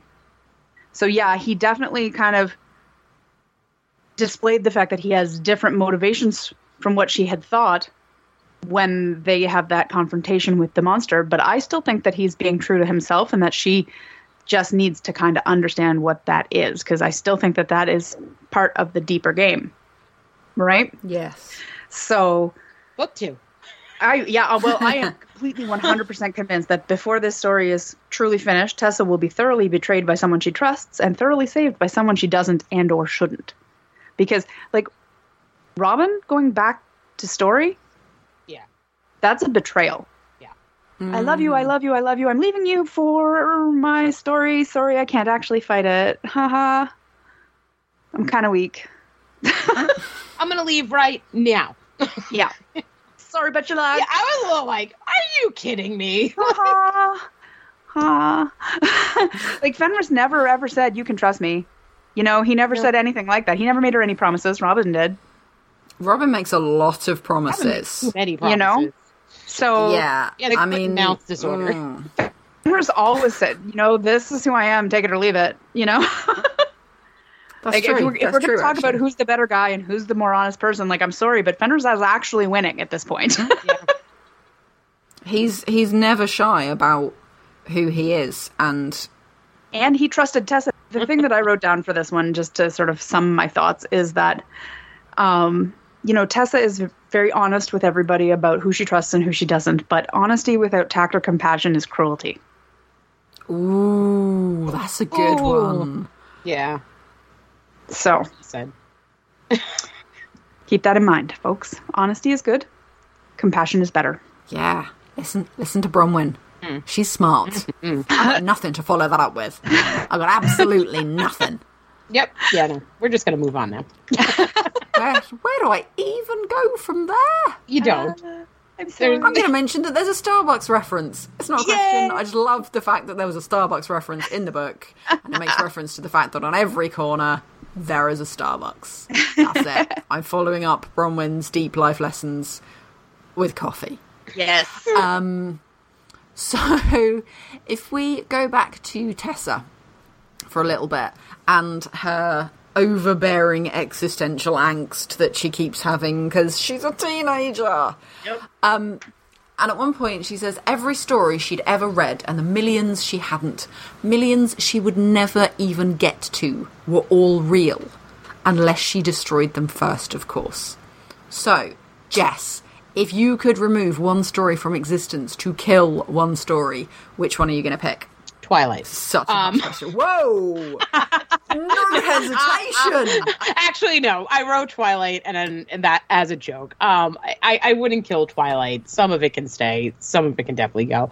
Um, I don't think I would though because I think you know I think all stories are here for a reason, and even the bad ones that we don't all exactly like. You know, even if I don't like something, you may like it, and if you may not like it, I may like it. So even though I don't want to see another sparkly vampire um, you know, there may be a little girl that really loves a sparkly vampire. So who am I to kill that story for her? I mean, You know? they sparkle. They How spar- they do bad could it be? I mean, we're gonna have sparkly Batman now, so like, look at look at what we get out of this, you know. Although he must have been a terrible vampire if it took him this long to turn into a bat. I'm just saying. oh, I know, right? Oh. What, were you, what were you doing all that time? Right? No, Is I'm Seth's legit voice? excited to see him as Batman. I think this is going to be hysterical. Oh, Honestly- we're here all week, folks. I don't want to get off topic, but I really don't know if he's going to be that bad of a Batman. No, I He's think apparently he's been doing really great work. I'm excited. I think Yeah, he like- might actually pump up the the franchise. I have literally never seen him in anything ever. So hey, I'm all Harry good Potter. with him being a Batman. He was Cedric. you said Was he? Yep. I probably slept through that bit. Uh, Um, go on then, Bronwyn. Pick me a story to kill, or are you going to be nice like Jess and say you weren't going to kill one, and then I'm just going to come in at the end and be like, I said I'm going to Twilight. kill this one. uh, okay, Yeah, so I you I did actually struggle with this question because I was just like, oh no, if I kill this person, then all of these other people won't have a story and they'll be homeless. And oh no! But um,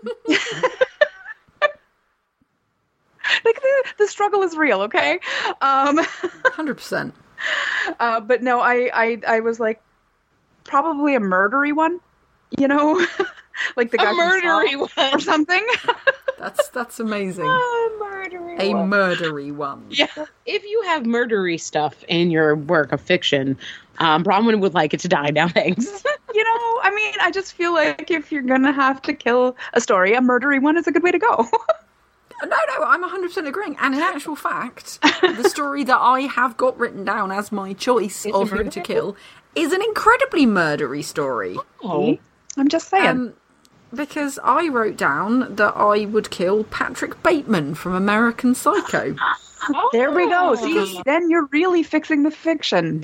I have got a lot of deep seated rage about American Psycho. I have got a degree in English, and one of the tutors that I had gave us a seminar on American Psycho and called it the greatest American novel of its time. Mm. And I had to read mm-hmm. American Psycho and I watched the movie and I went back to that tutor and I said, This is the worst piece of misogynistic, chauvinistic, commercialistic poop that I have ever had the misfortune to read. It's badly written, there's not enough punctuation, it's got some horrific horrific writing in it. Not even not even talking about the murdering and the raping and the drug taking and the mindless violence. The writing itself is just terrible. Yeah.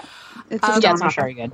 And he basically told me I had to say nice things about it or he'd fail me for his class. And I'm like, okay, well, I'll say nice things about it then, but they're all lies. um, and if I could save just one other undergraduate from going through the pain that I had to go through of reading that entire book and just going, but it hurts to read it, then I would quite happily do that. And I'm sorry to all those other people in his fiction that would then become homeless and would be lost, but it would mean that the dog would be okay and the homeless man would be okay and all of the ladies would be okay. So Yeah. actually, it's kind of sorry, not sorry. Yep. Um, I think that's fair. so yeah, fun fact, listeners, if you've never read American Psycho, just don't bother. Um, that's, my, that's my public service announcement for the month. I like it. Um, Equally fun fact: anyone who has seen the movie, there is a particular scene um, with a chainsaw and a flight of stairs. I was taken to see that movie at the cinema on a date. Oh God. And at that point in the movie, my date leant over to me and said, I'm feeling peckish. Fancy a McDonald's later. Oh, for the okay. Well, I hope there wasn't a date two. There was not a date two. In fact, there wasn't even an end of date one. Um, because he'd bought us the tickets that are at the front row. So we were like, I was looking right up, and that scene was like, you know, meters away from my face. And the whole combination of all of those things, sort of the movie ended. I went, I'm just going to go to the loo. Left. Yeah. yeah, that seemed a random aside, but just another reason to get rid of Patrick Bateman because then that memory would no longer be in my head. um, you know, just just trying to just trying to make the world a better place. One terrible dating story at a time. um, on the subject of dating stories, we had a listener question in. It's it's a, a terrible segue this one, but I'm going to bring it in anyway. Um, we had an email from Samuel Pratt, so thank you very much, Samuel, for getting in touch. Um, and he sent us a question for Kelly Thompson. He said, "Robin and Tessa's first kiss felt like you had been wanting to write it your entire life." Was it reworded or revised at all before the final version, or did you know how perfect it would be written on the first try? Now, can I just say, that is an amazingly written question. Like, the actual question itself is poetic. So, kudos for that one. Um, we actually pinged that question over to Kelly Thompson, and she very kindly sent back the following response. She said, Story Killer, the entire novel, actually came pouring out of me really quickly. I wrote it in something like seven or eight weeks, and so a lot of what you see is pretty pure from the first draft, but the whole novel obviously got edits and tweaks, so I'm sure that did too, even though I can't remember specifically how much was changed or not changed. I will say that I was very anxious about writing all the sexy, kissing, emotional stuff, as I was much more comfortable with action and violence, so I definitely had to try harder in those scenes. I've had a lot more practice since then with some fairly sexy comics like Rogue and Gambit, which has definitely helped me to up my sexy game. Hopefully, by the time I finish book two, it will be even hotter. Now, love that answer. Thank you very, very much, Kelly Thompson, for sending it to us. But seriously, just that last line. Hopefully, by the time I finish two, it will be even hotter. means that means book two is a work in progress. Can't She didn't say start. I'm She ready. said Book two. Finish. But is the Kickstarter up yet? Like, where is it? I'm Take my money. take my money. Um, Take all my we money. Are now in we are now in conversation with Kelly Thompson about um, possibly having a conversation with us in the future. Um, so keep your fingers crossed for that one. But I thought that was a really that was a really good question actually. Um, because obviously editing is a process that doesn't really get talked about a lot. Um, and one of my personal bugbears with the Harry Potter books is the fact that um, you can tell the point at which less editing was done because the books double in length and have completely pointless house elf storylines. Let's talk about a broom for 37 pages. Though I love those nobody books. cares I, about. I will never not love those books. But, like, Yeah. you know, I mean, they go on about his Firebolt for, like, quite some time. Yeah. And they don't even touch. They're like, what's a fire? People that would just watch the movie, they're like, what's his Firebolt? I'm like, oh my God. Oh no. don't even. But yeah, I, I really like the fact that um, that Kelly Thompson was quite, uh, you know, she's honest about the fact that the whole novel got edited because that is a thing that happens. If you write something, it has to be edited. I've tried writing things before, then I've gone back and read them, and gone, this is shockingly bad. But that's why you edit. Um, and it was quite interesting that she said she was anxious about writing all the sexy, kissing, emotional stuff because I personally think that all of that is written really, really well. Um, quite a lot of it does sound like it's a 17 year old girl saying it because it's supposed to. Yes. Because let's be honest, when you fall in love when you're 17, it is the most amazing thing ever, and it does make your heart skip a beat every time you see the object of your affections, and nobody has well, ever felt like it before. Yeah, let's make out Um, right now. Yeah. Oh, exactly. In the worst possible timing, you know, like it just doesn't even matter. I actually really like that scene. I'm like, yep, that's, that's, that's what I would do in the end of, you know, my life. I would just go for the belt. Like, that's, Absolutely. that's, that's where I'm going to. But th- there are there are a lot of moments where they kind of. There's one point when Robin first appears when Micah actually says "woof." I know. Um, I laughed. so pleased with that. Again, I'm not sure if that is a Blackadder reference or not, um, but if it's not a reference to Lord Flashheart, it should be Yeah. because woof. um, and and a lot of it does sound appropriate to who's saying it or who's doing it, and even you know when there's there's the moments that could be cliched when Fenris reaches over and kind of brushes the hair out of her face to look at the scar, and 17 year old me is actually going squeak I know. at that point. And I'm going to be honest, 36 year old me kind of likes that too because I I'm still emotionally a 17 year old girl. Listen, I'm totally like I said, Still older me, Charming. older me, totally Fenris, totally. Like yes, come into my house in the middle of the night and you know be weird. Like great, sounds good as long as you leave. Like you know. like- Poor Dan. I love my husband. He's wonderful. He understands. I talked to him openly about this. I already said to him that I am totally in love with the big bad wolf. We had this conversation yesterday, actually. Mm-hmm. So I do I want love to that. Like, but just That's so amazing. I I Oh, I should have made you do a that you dream had that conversation with your for the. That's the best.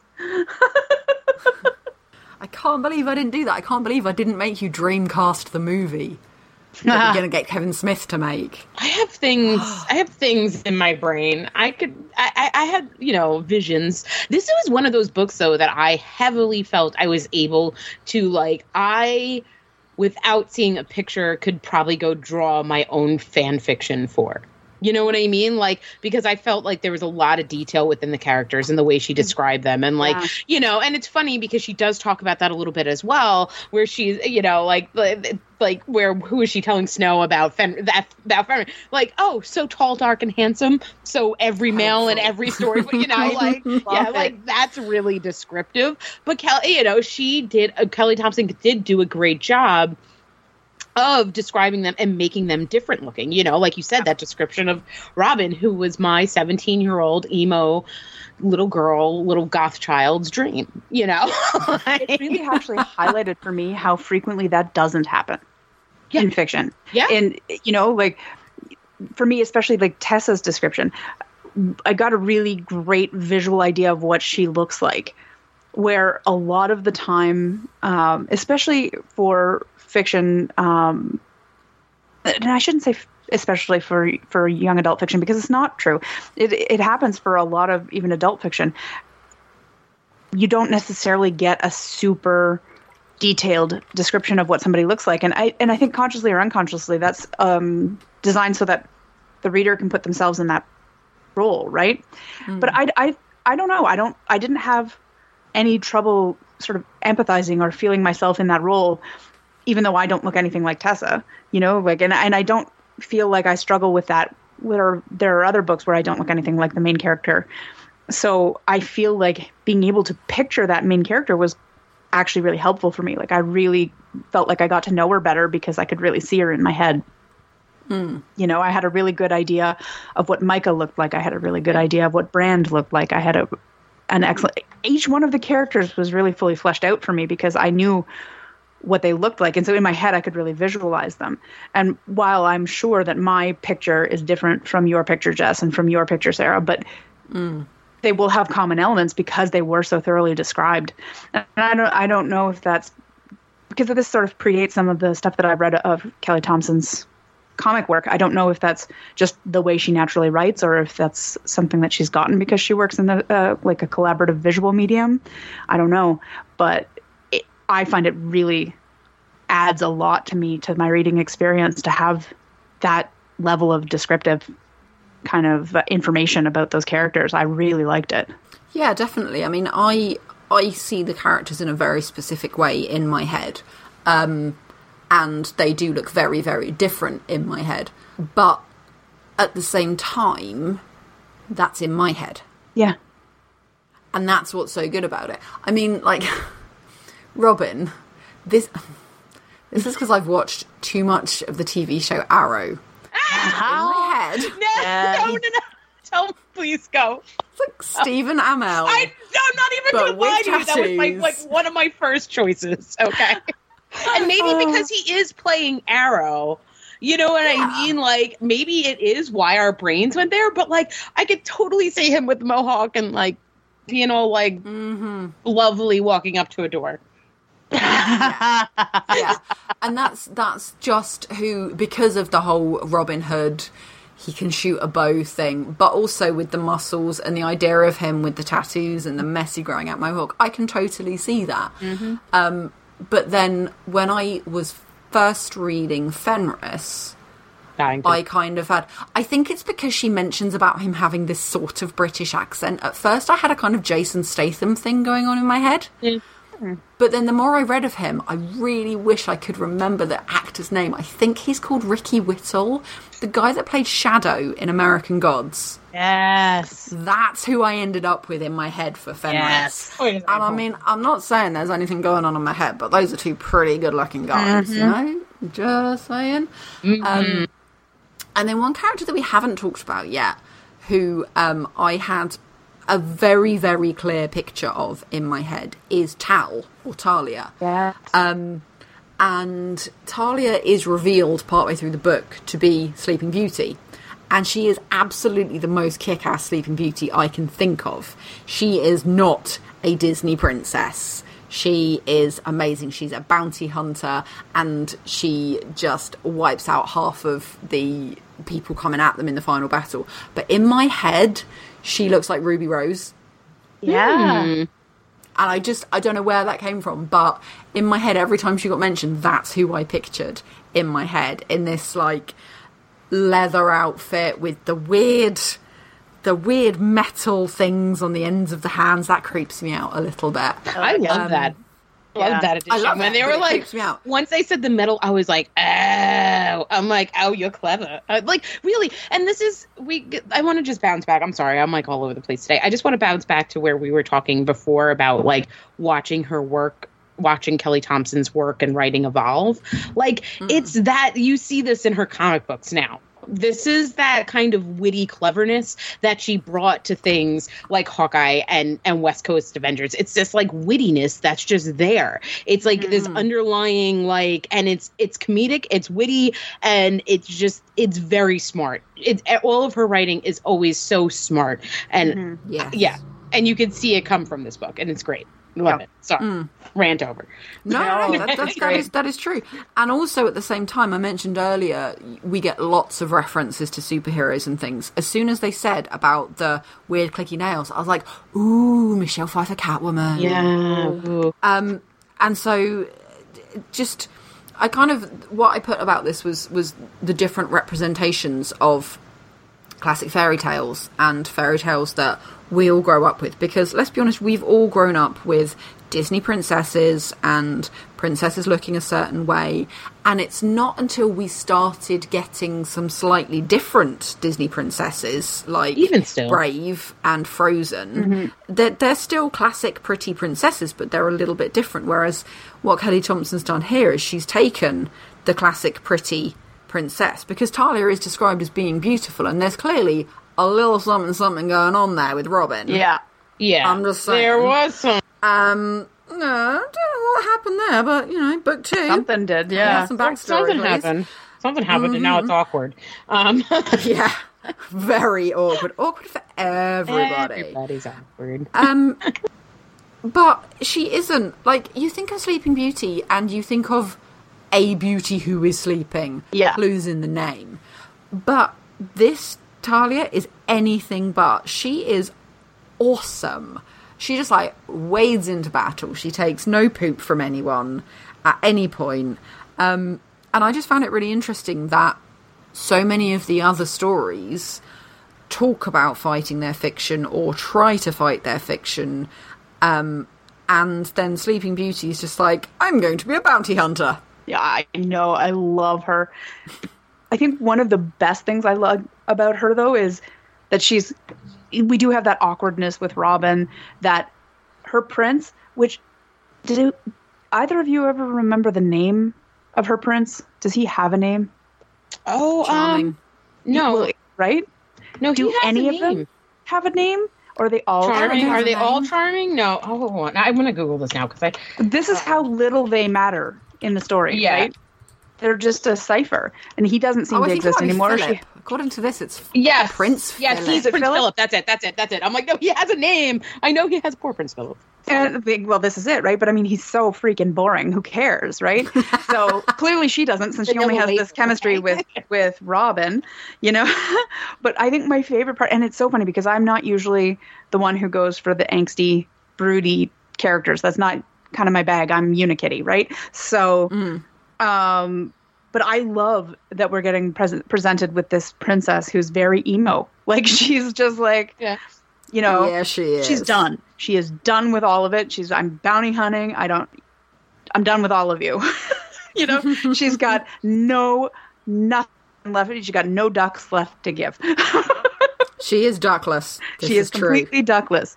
So, you know, she's she's you know, she's got a raw deal. She's had a raw deal up to and including the whole saved by a prince routine, especially because he was patently boring and does not appear to be in the picture.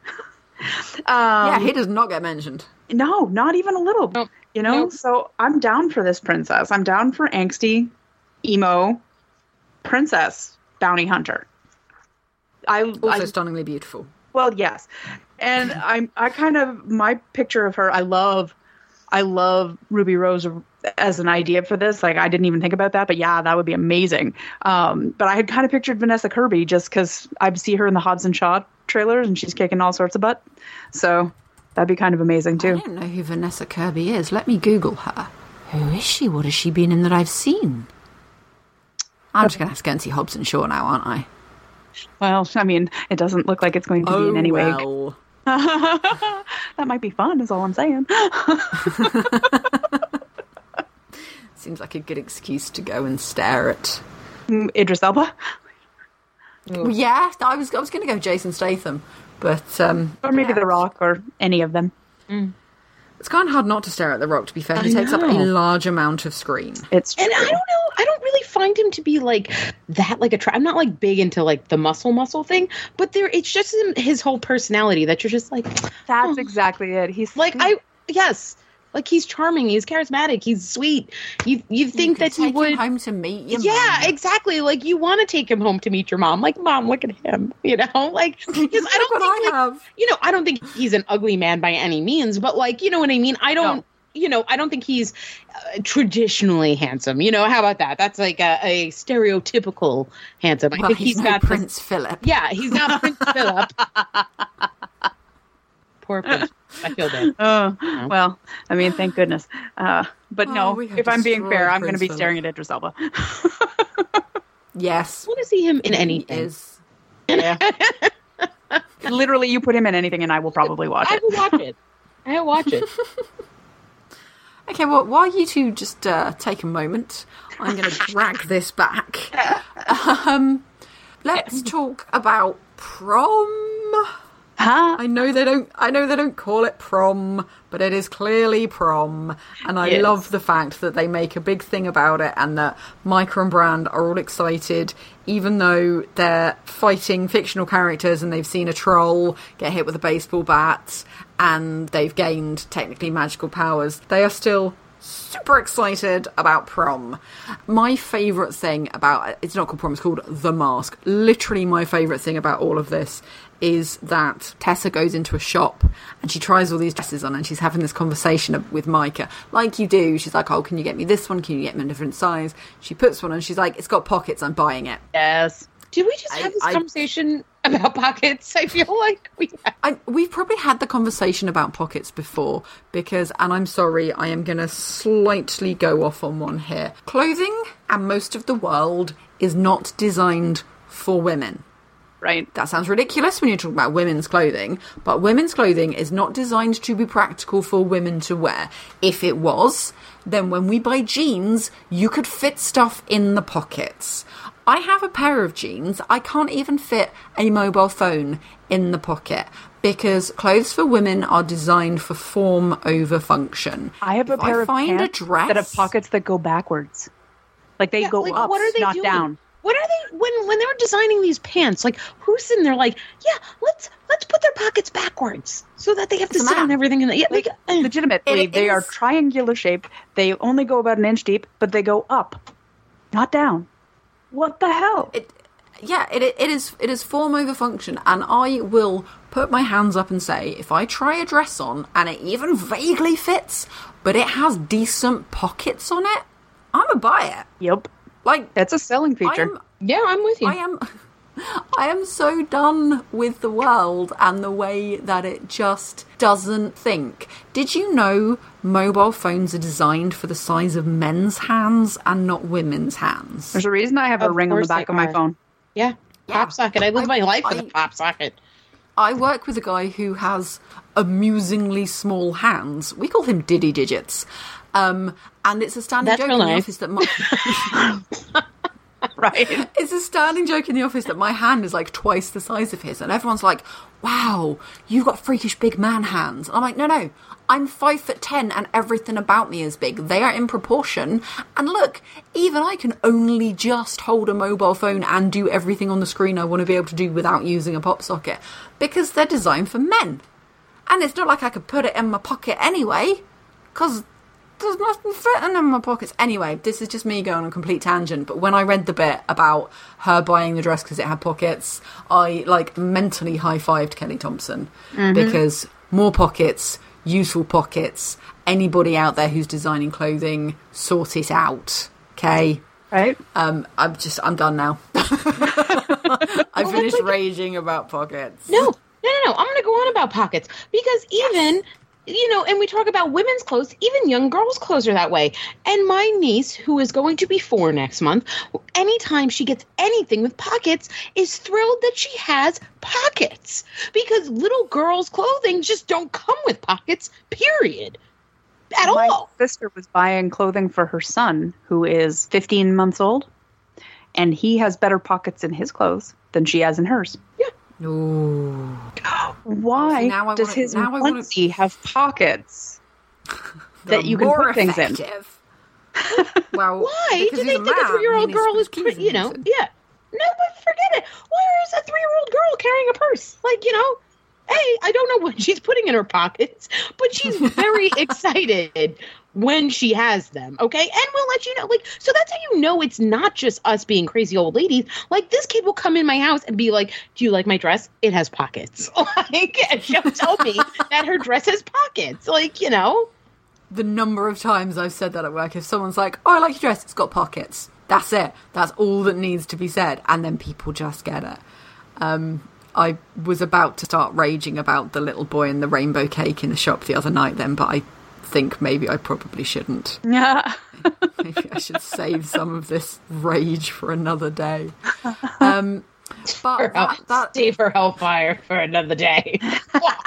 Oh, I already raged about it on Facebook this morning. Anyway, it, it is a valid point, though, about. There is a reason I'm talking about the pockets. It's a valid point about the way in which this is a book about fictional characters existing in reality and zombies being real and the Wicked Witch of the West probably being real and all of this ludicrous stuff that is completely high fantasy. But there are these elements that Thompson brings in that just make it real. Mm-hmm. And the fact that these two teenage girls get so excited about the fact that a dress has pockets just grounds it in reality in a way that probably shouldn't happen because it shouldn't be realistic because they're buying dresses to go to a masked ball with Robin Hood at which they're expecting to have a fight with Frankenstein's monster. but the dress has pockets. And it nailed it. just yeah, yeah, it totally does. It just makes it realistic.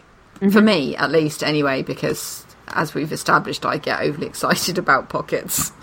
No, but it's true. When you establish a world with specific parameters and then you stay within that world within those specific parameters, it's the little world details, the little life details that really breathe life into the story, right? That that get you into it, that keep you into it. Because I don't know I'm so about you guys. that you just made what I was trying to say make sense. oh. well, no, but That's it's what I was true though. Like when I when I'm reading a story, when I'm into a fiction, my brain wants to keep me in there, right? Like it I'm I'm committed, I'm into it, I'm reading it, I'm enjoying it.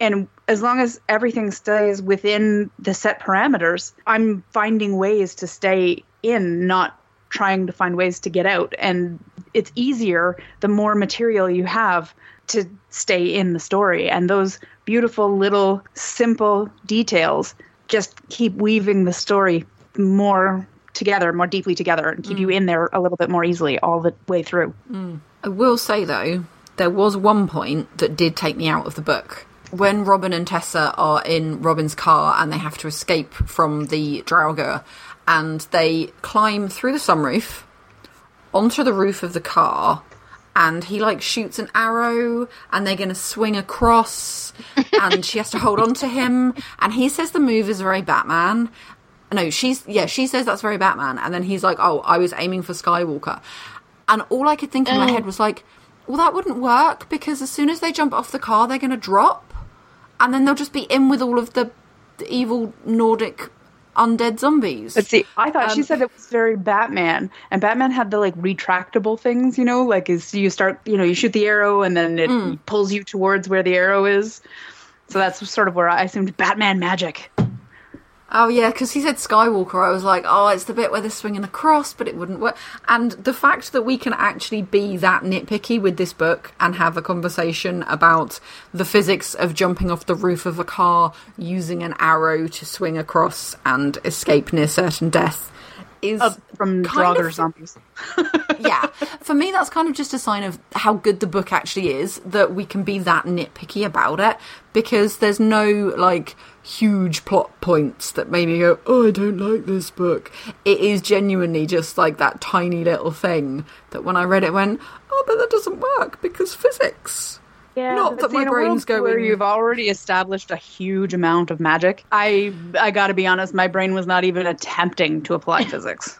that was definitely not the point at which I was going to be like, hmm.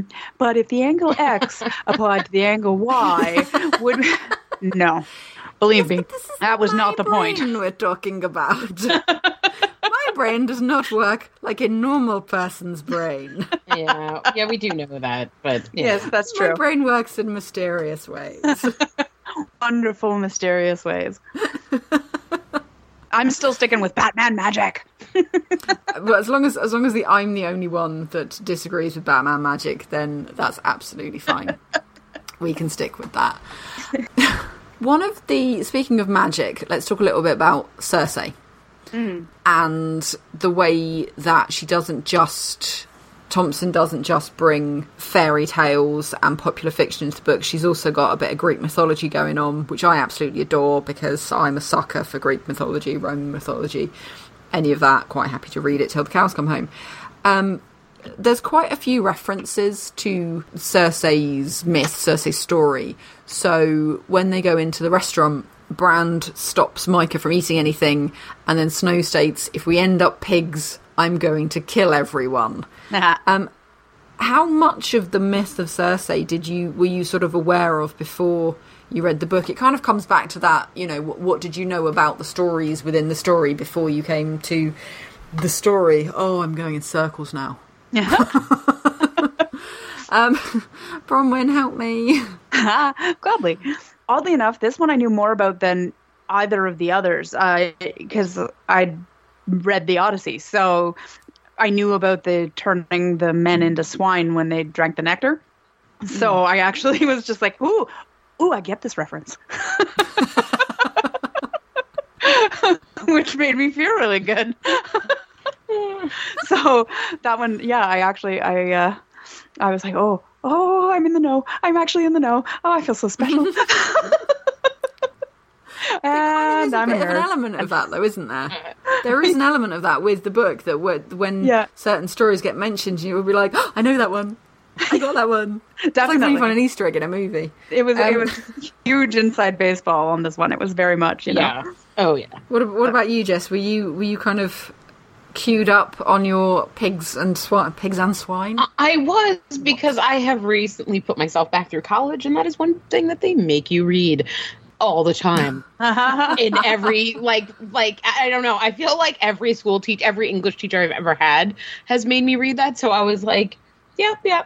Yeah, yeah, yeah, that's a, yeah, that's going on. That's happening. Like, I, so yeah, you know, yeah, I was with you. I was there. I knew about it. I've read it. There- I'm kind of over also it. Honestly, I almost have like a grudge against it because I've been. It's not even that I think it's bad, but I've been forced to read it so many times at this point and write so many stupid essays on it. Like I'm just like I don't like you anymore. Like, not because it's bad, you know, because it is very good actually. Um, but yeah, but because I've been forced. It's been forced upon me for so long.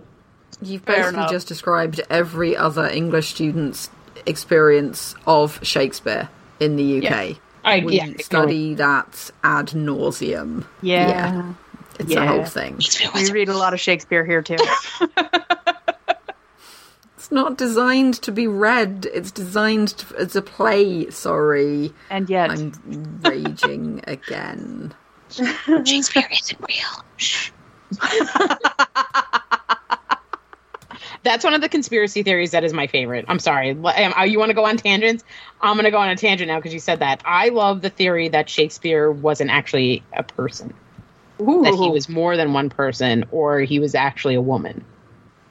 So fascinating. Go look it up on Google. Go Google that. It's No, I, that is a Google hole so I don't need to go them. down.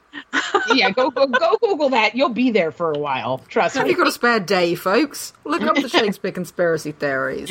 yeah, yeah, Have you'll be there with for a little while. You'll you'll be Um, there for a moment.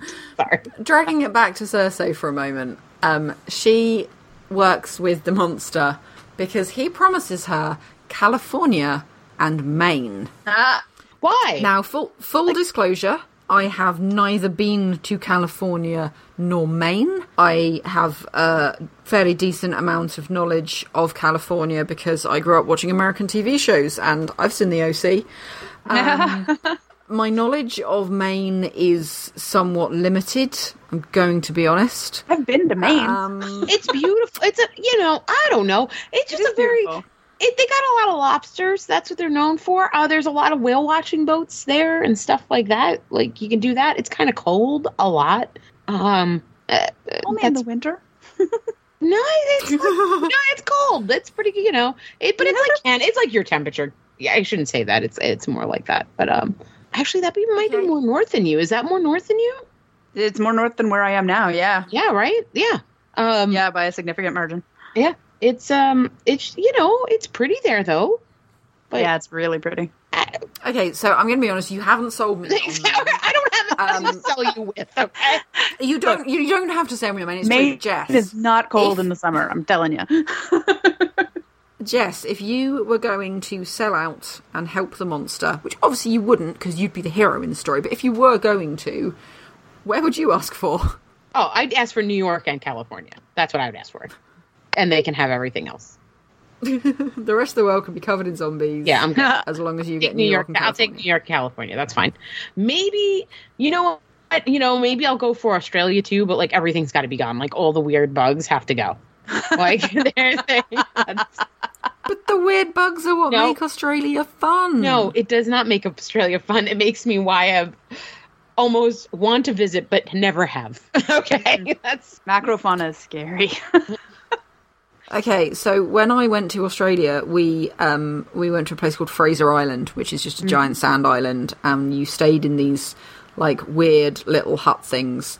And we had a Japanese couple, my friend and I, that were out there. We had a Japanese couple in our hut with us, and the girl started absolutely freaking out on the first night. She didn't speak any English. Her boyfriend spoke a tiny amount of English, and she was freaking out because there was a lizard in the hut. Aw. Um, yeah, And- the wizards. They can stay. my fr- my friend and I, we were like, no, no, no, you keep the lizard. We want the lizard in the hut.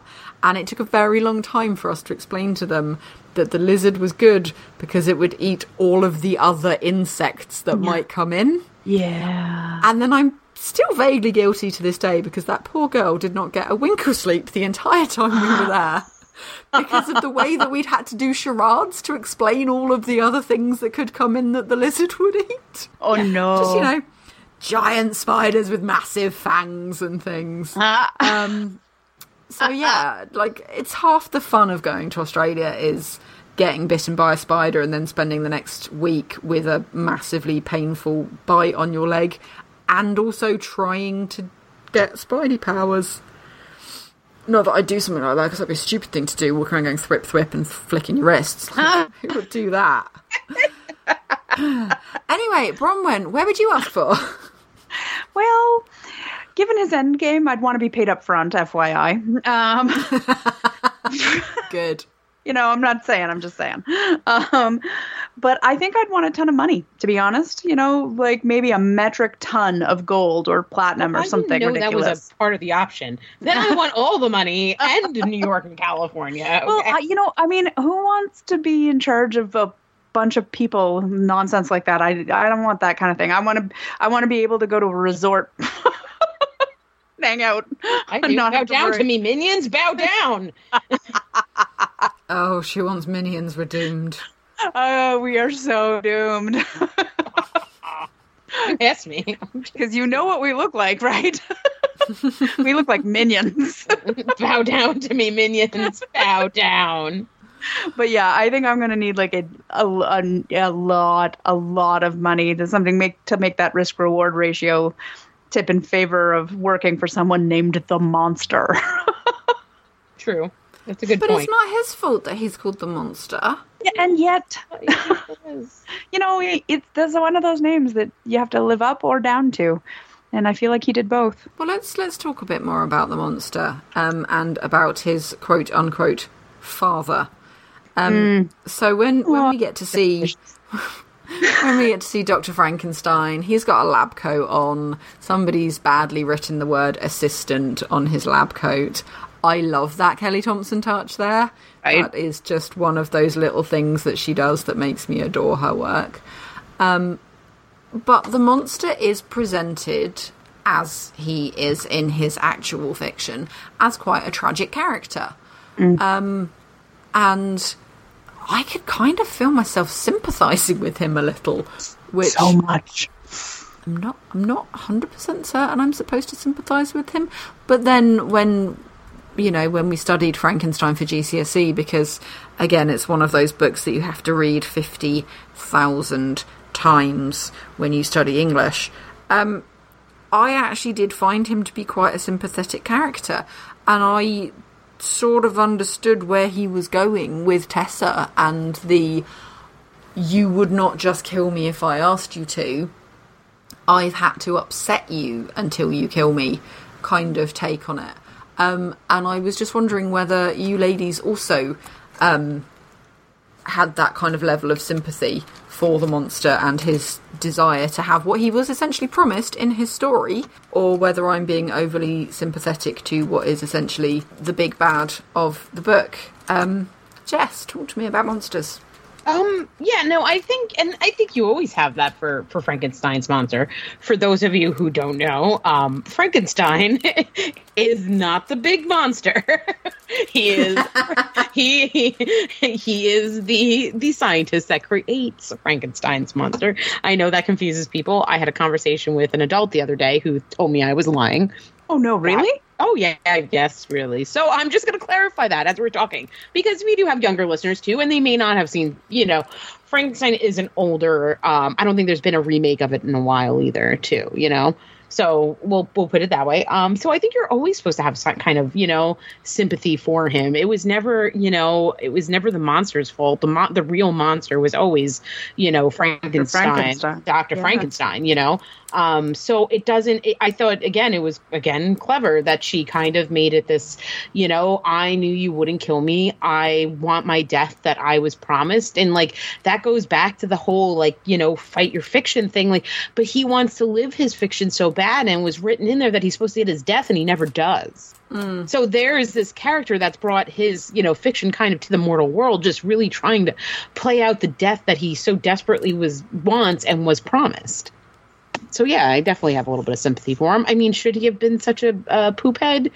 Um, you know, uh, with with hurting everybody else? No, maybe not. Maybe he could have just, you know, called her on the phone. But you know, um, I mean, that would have been a good place to start, at least, right? yeah, exactly. like, did we have to? You know what I mean? Like, but uh, you know, yeah. So I do have a little sympathy, not much, but a little.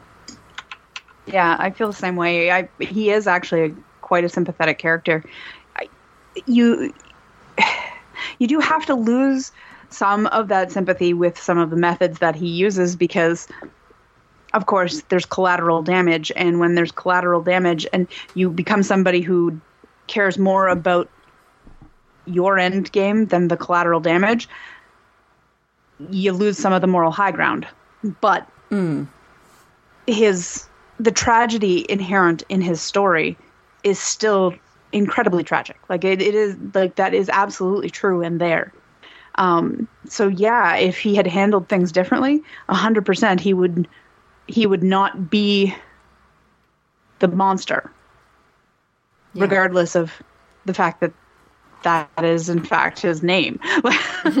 um, which can could somebody had just called him Bob or something like, you know, living with the moniker the monster your whole life that sucks. Like, That is that is true. you know, like what is he going to do? Live up or down to it, right? You know, Uh, you know, And the- yeah, that kind of added to my sympathy for him, really. Although I did, I did totally get what Tessa was saying when she said to him, "Well, I can't kill you because it will have such a profound effect on so many other lives." Because Yep. obviously, the repercussions of what she was told when she took Bluebeard out. Yeah. um, yeah.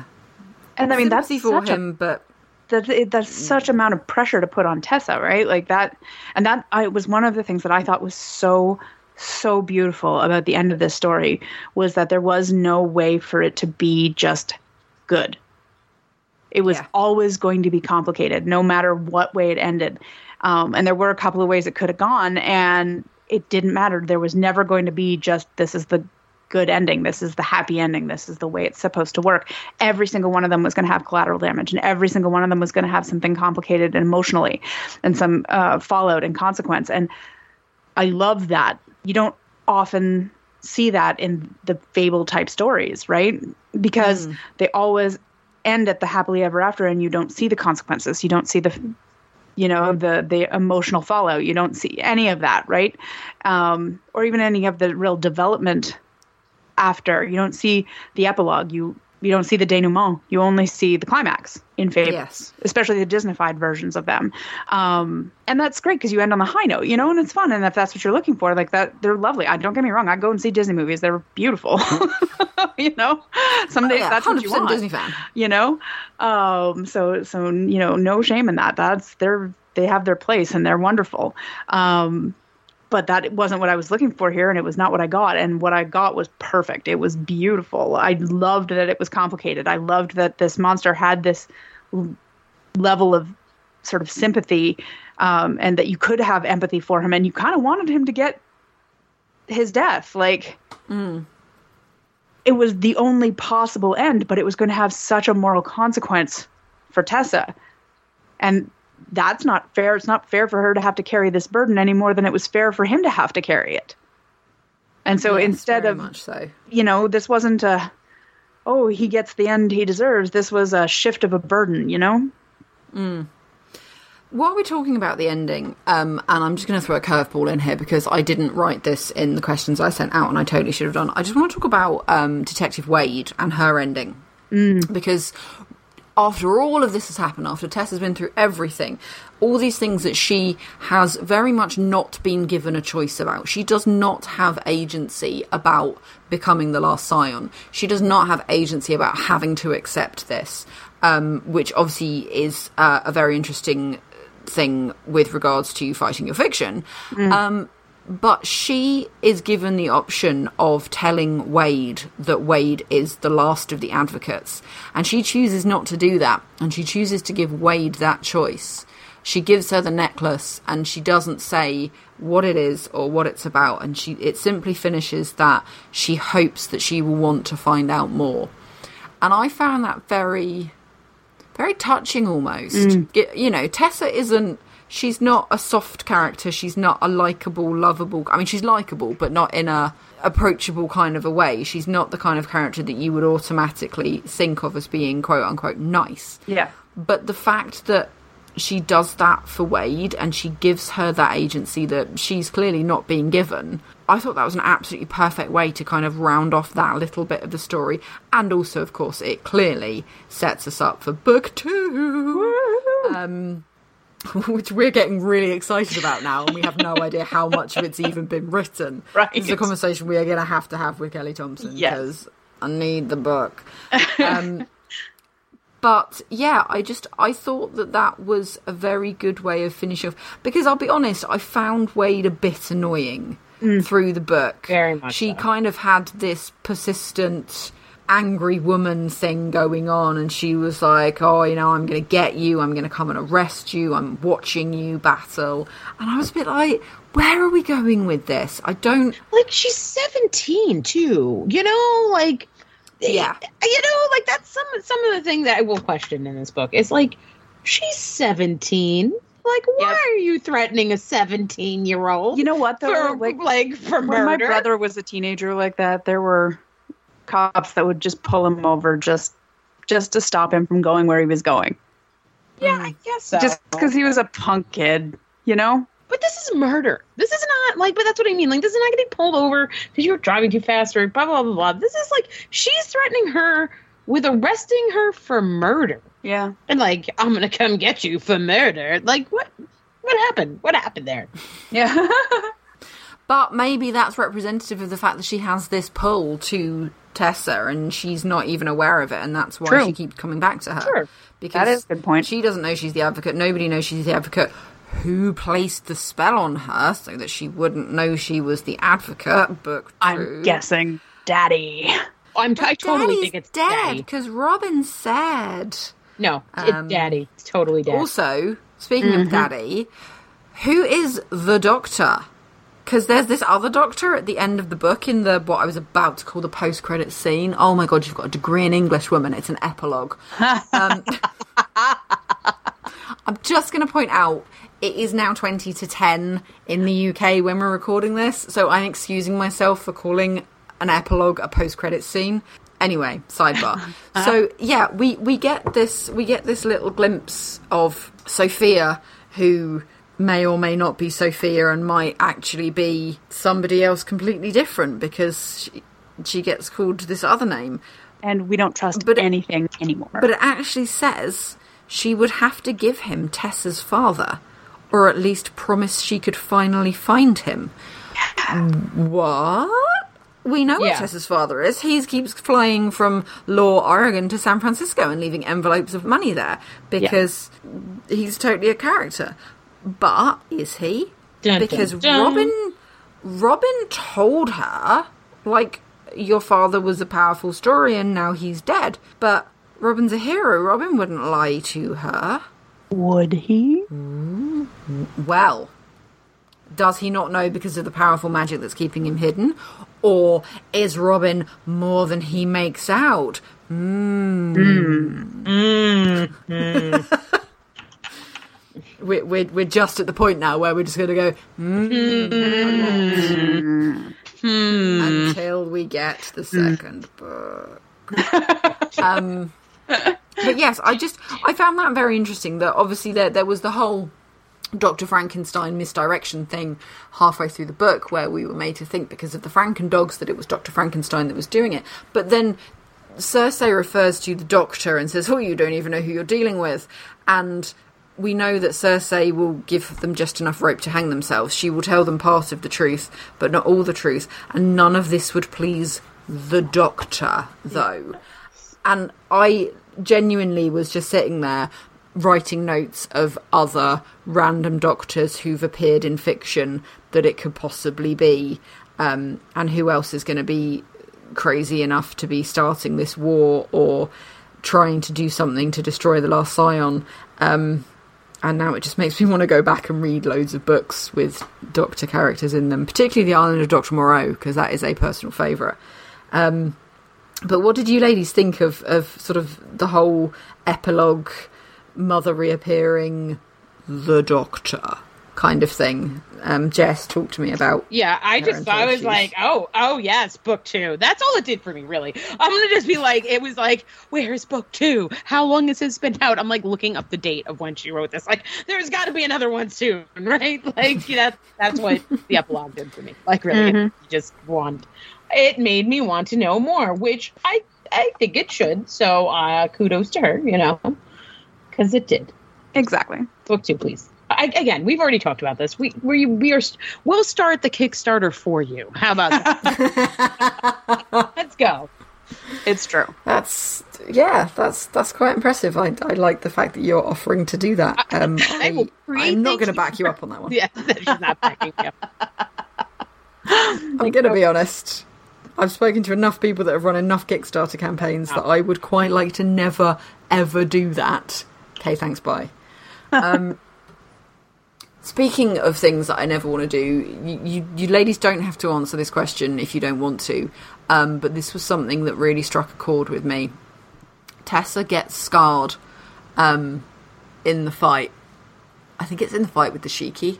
Yeah. And she has this big claw mark across her face. And when she talks about dealing with her star, she she just sort of simply says some days are better than others.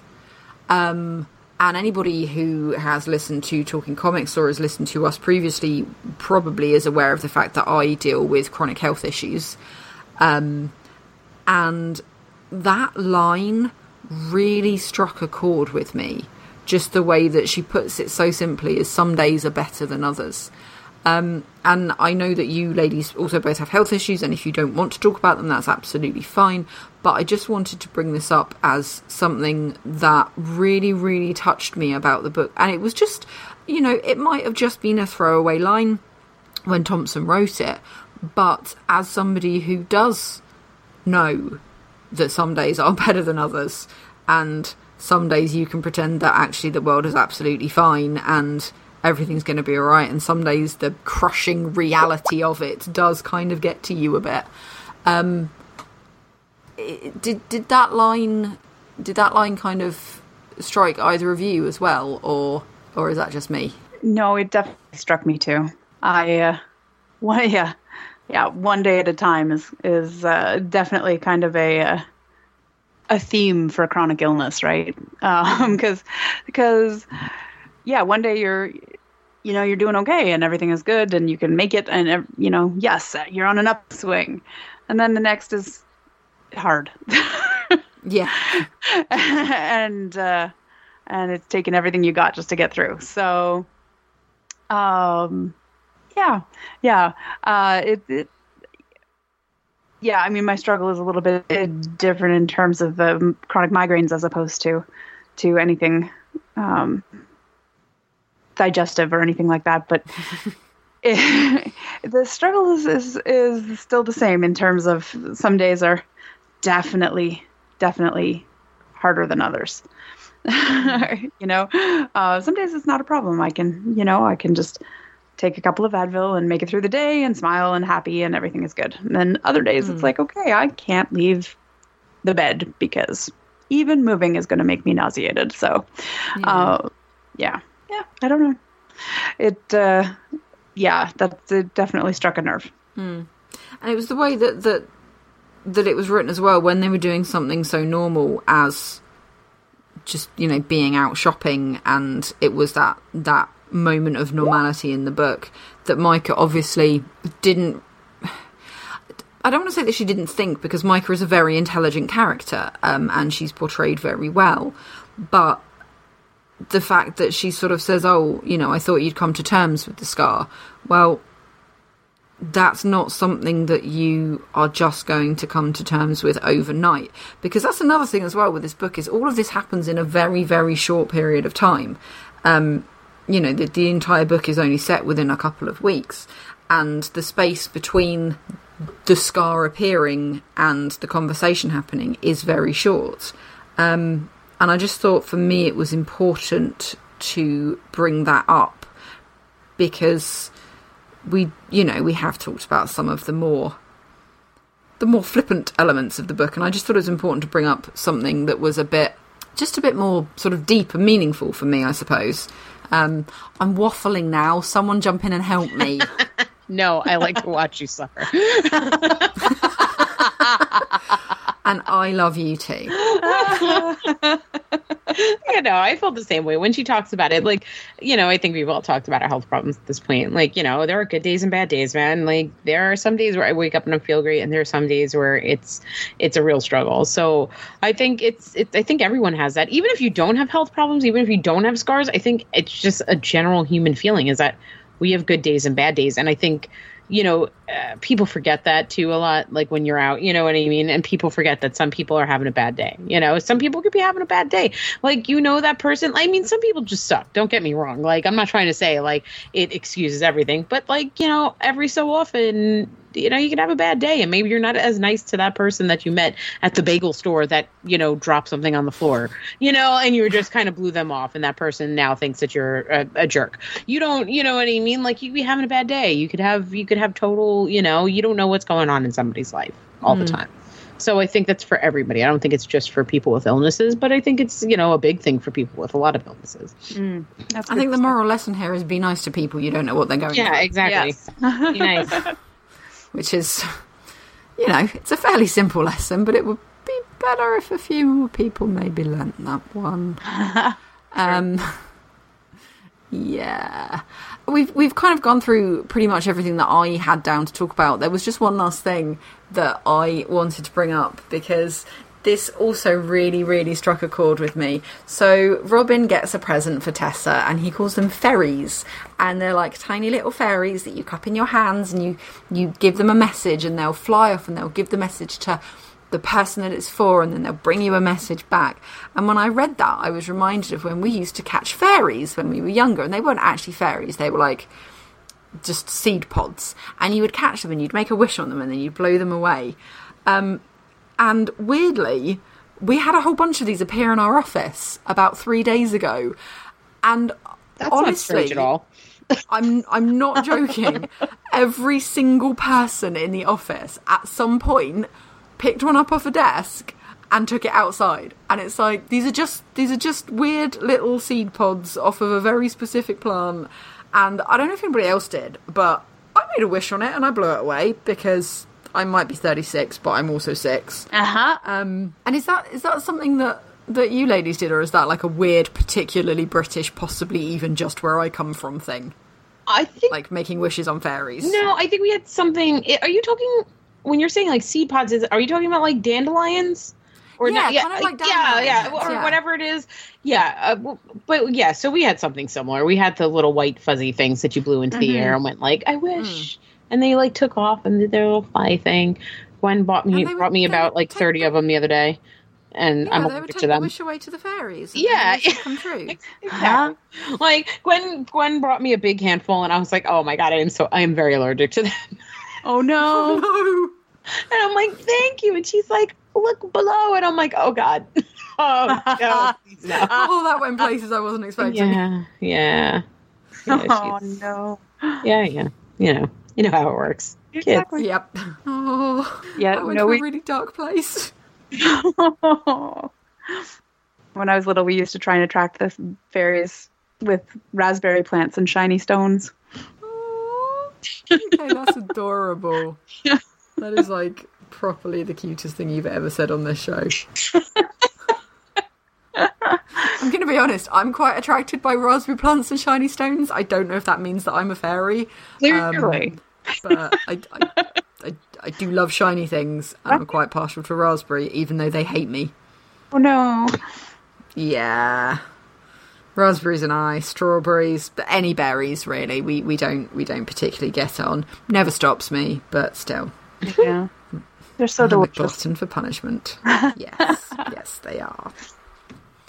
Um, so is there anything that I, I know? There's so many things that we've not touched upon because there's so much to this book that I I don't think I could possibly have sent you any more questions without you both threatening to murder me. Is there anything Murder. that?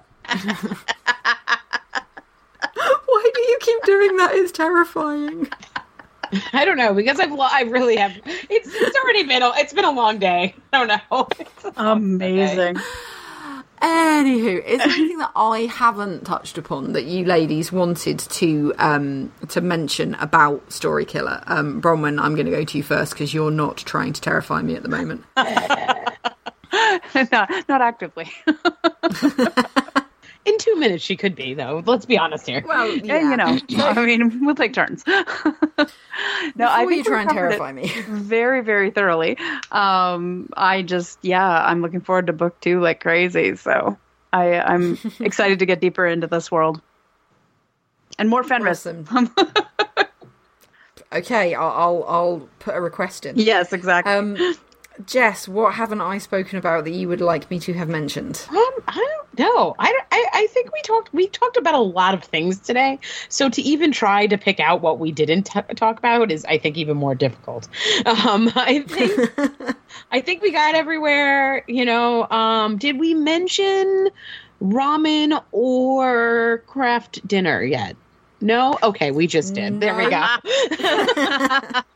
Obligatory cheese reference. yeah. Did we talk about cheese? Oh, cheese. Okay, we're good now. there we go. There we go. I, I almost I almost brought up pancakes actually because it says on it says in the blurb she wants to have hot boyfriend shoe shopping and pancake eating and there was there was not enough pancakes in this book. I love the fact that Mica did make pancakes one morning. Yes. But more pancakes in book two, please. Um so we do like to mention a few other things that you would like if you liked Story Killer. Obviously, we've talked a lot about um, Kelly Thompson's work. We've mentioned West Coast Avengers. We have mentioned Hawkeye. Um, there is also the current Sabrina the Teenage Witch comic book that is coming out. Um, I know that I'm missing something. What haven't I mentioned that Kelly Thompson's written? I'm sure there's something else. I'll put it in the show notes. yeah, it will be so on the prolific. page. She's been writing so Um, much. She has. She's absolutely cracking out the books at the moment. Everything that she's putting out for me is just being absolutely brilliant. Um, very underrated as well, I would say. The fact that her West Coast Avengers has ended, um, her Sabrina is a limited five issue run. I would like to see a lot more from Ms. Thompson, please nicely, Marvel and or independent publishers. Um, one book that we have briefly touched upon that I will mention is Fables by Bill Willingham. It's one of the first books that I read when I got back into comics. It also links into Mike Carey's Unwritten, which, if you're a Harry Potter fan and you haven't read Mike Carey's Unwritten, what are you doing? Go and read it. There is also Jack of Fables. There is the Great Fables crossover, which brings together Unwritten and Fables. There's like a whole universe of books out there. If you if you want to go for a deep dive and have a long read, by all means jump into the Fables universe. And we also mentioned the Once Upon a Time TV show, which I am ashamed to say I have not seen, despite many people many times telling me that I should watch it because I will enjoy it. I will also just give a quick shout out for Disney princess movies. I know that we've said these are different kinds of princesses, but some of the offerings that Disney have come out with lately, really for me, ever since um, Princess and the Frog, uh, Princess the Frog, Brave, Frozen, um, t- Tangled, they've given us a different kind of princess. She's not just the pretty sitting around waiting for the prince to come. They are princesses with agency. They are princesses that hit their rescuers in the face with frying pans. They are Yeah. princesses who aren't afraid to give up on their dreams to make something better of their lives. Um, so yeah, I will still give a bit of kudos to those movies and also recommend them because The Princess and the Frog is the best Disney movie ever. I will fight you. Um, anything else that I've missed other than clearly book two in the Story Killer series, which we will be uh, highly anticipating. Exactly. so Just you know, inventing a book that rather than later. Um, but obviously, as and when we get any news on a follow up to Story Killer, because I will be asking Kelly Thompson about it and sending lots of please nicely can has type messages. um, well, I think that's a wrap for this time. We hope that you have enjoyed spending some time with us. We would love to have you back next time. Um, next month, we will be taking a look at The Unstoppable Wasp from Jeremy Whitley, and he will actually be joining us to talk about the books. We have had him on before. He is a wonderful guest. If you have anything you'd like to talk to us about relating to Story Killer, or you just want to say hello, you can find us on Twitter, Instagram, and Facebook. We are at Valhalla Ladies. Or, as Samuel did, you can email ladiesofvalhalla at gmail.com. You can also now find all of our previous episodes and our weekly parent podcast, Talking Comics, on Spotify. Uh, Lady B, where can our lovely listeners find you? you can find me on all the things at Shiny Baby B. And Lady J, where can you be found? I'm just all over this internet at Jarska. all over the internet. I'm just all over. Um, she's got this, folks. not She's not the it. She's all internet. over This it. internet.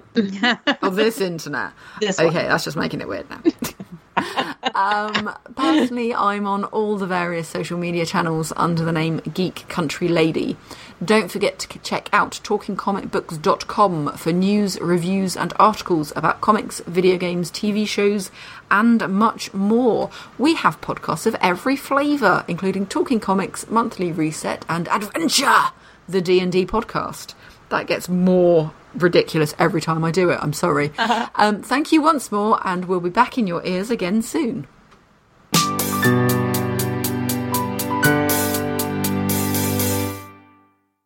tired. I just wanted to talk to you guys today and then go back to bed. And that's Yeah. not happening to me. Why? Anyway, Because the universe hates us. Exactly.